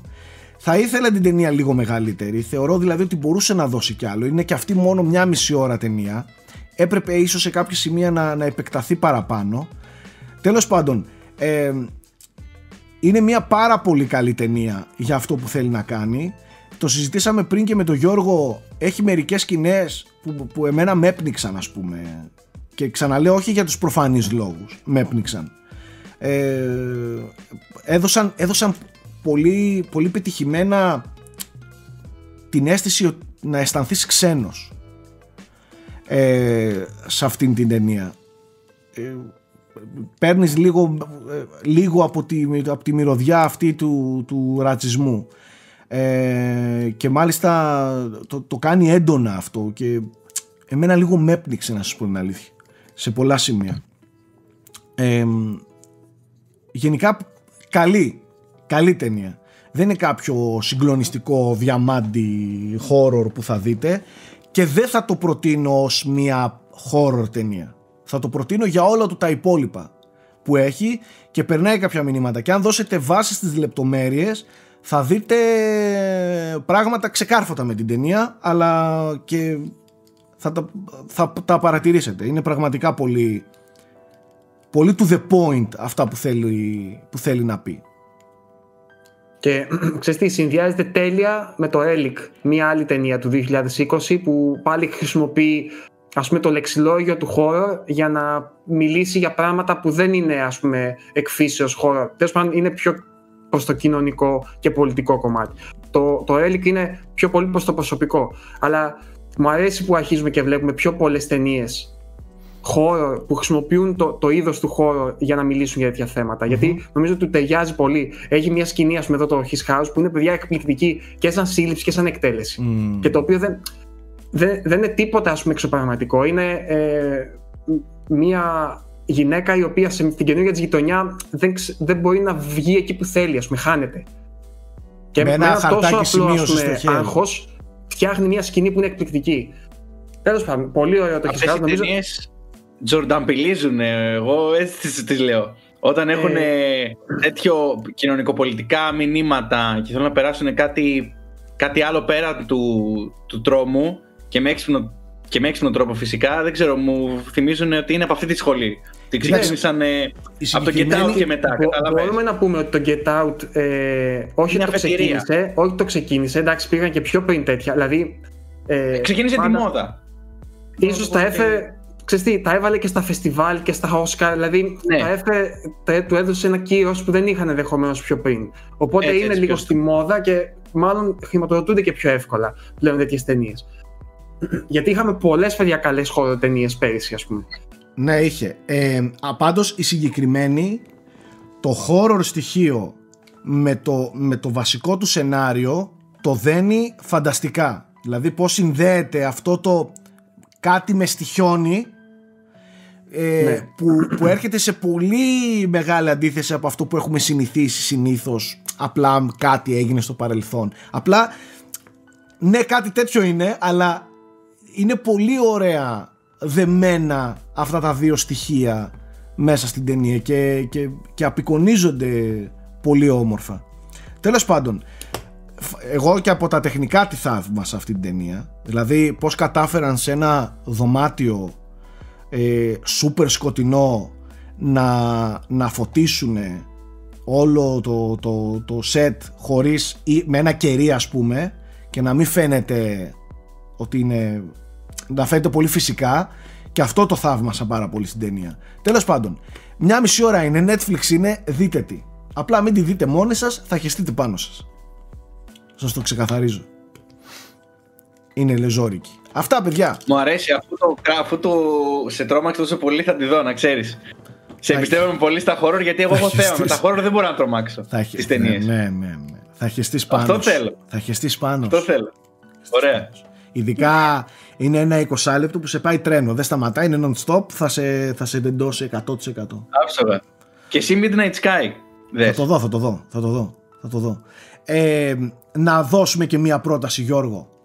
Ναι, άντε. λοιπόν, στα γρήγορα. Ε, μια, για να κλείσει και η τριπλέτα και η εκπομπή του George Clooney. Ο George Clooney λοιπόν έχει κάνει μια απίθανη ταινία στην αρχή της καριέρας του, η οποία λέγεται, την έχει σκηνοθετήσει, ε, όπως και το Midnight Sky, δεν είναι κούλι; Ναι, ναι, σωστά. Ε, λέγεται «Εξομολογίες ενός επικίνδυνου μυαλού» και παίζει ο τεράστιος Έλα, Sam Rockwell, είναι βασισμένο σε αληθινή ιστορία. Βασικά σε βιβλίο που υποστηρίζει ότι είναι βασισμένο σε αληθινή ιστορία. Στα αγγλικά μπορούμε να την έχουμε; Ε, Confessions of a Dangerous Mind λέγεται. Είναι φανταστική κατά τη γνώμη μου. Δείτε την, ψάξτε την και γράψτε μου σχόλια από κάτω Α, αν σας άρεσε. Τώρα κατάλαβα. Ναι, την έχω δει την ταινία και είναι εκπληκτική. Είναι βιογραφία αυτή. Έτσι, έτσι υποστηρίζει αυτός. Ναι. Τώρα να δώσω ένα μικρό, μια μικρή περίληψη του σενάριου. Αυτός είναι ένας ε, παρουσιαστής τηλεπαιχνιδιού, τηλεπαιχνιδιών στην Αμερική, ο οποίος υποστήριξε αργότερα ότι ταυτόχρονα με παρουσιαστής, με την δουλειά του ως παρουσιαστής, ήταν και εκτελεστής CIA. Ε, και υποτίθεται δείχνει. Τις, α, δεν θα πω τι περιπέτειε, δεν είναι περιπέτεια η ταινία. Ε, μέχρι εδώ θα, θα πω και θα το αφήσω πάνω σας να το δείτε. Ναι, ναι, ναι. Ναι, ε, την είχα δει πολύ παλιά. Ε, τώρα με το εξώφυλλο τη θυμήθηκα. Ε, πραγματικά πολύ δυνατή ταινία. Και να σου πω την αλήθεια, δεν ήξερα ότι την είχε σκηνοθετήσει ο Κλούνεϊ. Ναι. Μπορεί να είναι και η πρώτη ταινία. Θυμάμαι ότι είχε και λίγο κομικά στοιχεία. Δεν ότι υπάρχει ταινία, αλλά μπράβο πραγματικά με ιντρίγκαρε το όλο το σκηνικό, να ξέρεις. Θα τη δω. Ωραία. Δέστη και τη σχολιάζουμε. Μ' αρέσει, αρέσει πάρα πολύ ο Ρόκουλ. Εδώ, εδώ είναι φανταστικός. Εδώ είναι φανταστικός. Check, check. Check. OK. Check. Ε, αυτά παιδιά. Να κλείσουμε. Αρκετά τα είπαμε. Καλύψαμε τα πάντα. Την επόμενη εβδομάδα θα έχουμε κι άλλα περισσότερα για κινηματογράφο και τηλεοπτικές σειρές. Εδώ είμαστε. Ξεκινάμε κανονικά τη, τη νέα μας χρονιά με κανονική ροή στο πρόγραμμά σας και στους δέκτες σας και στα ηχεία σας κάθε εβδομάδα. Καλώς εχόντων των πραγμάτων. Αυτά να είστε καλά, τα λέμε την επόμενη εβδομάδα. Bye.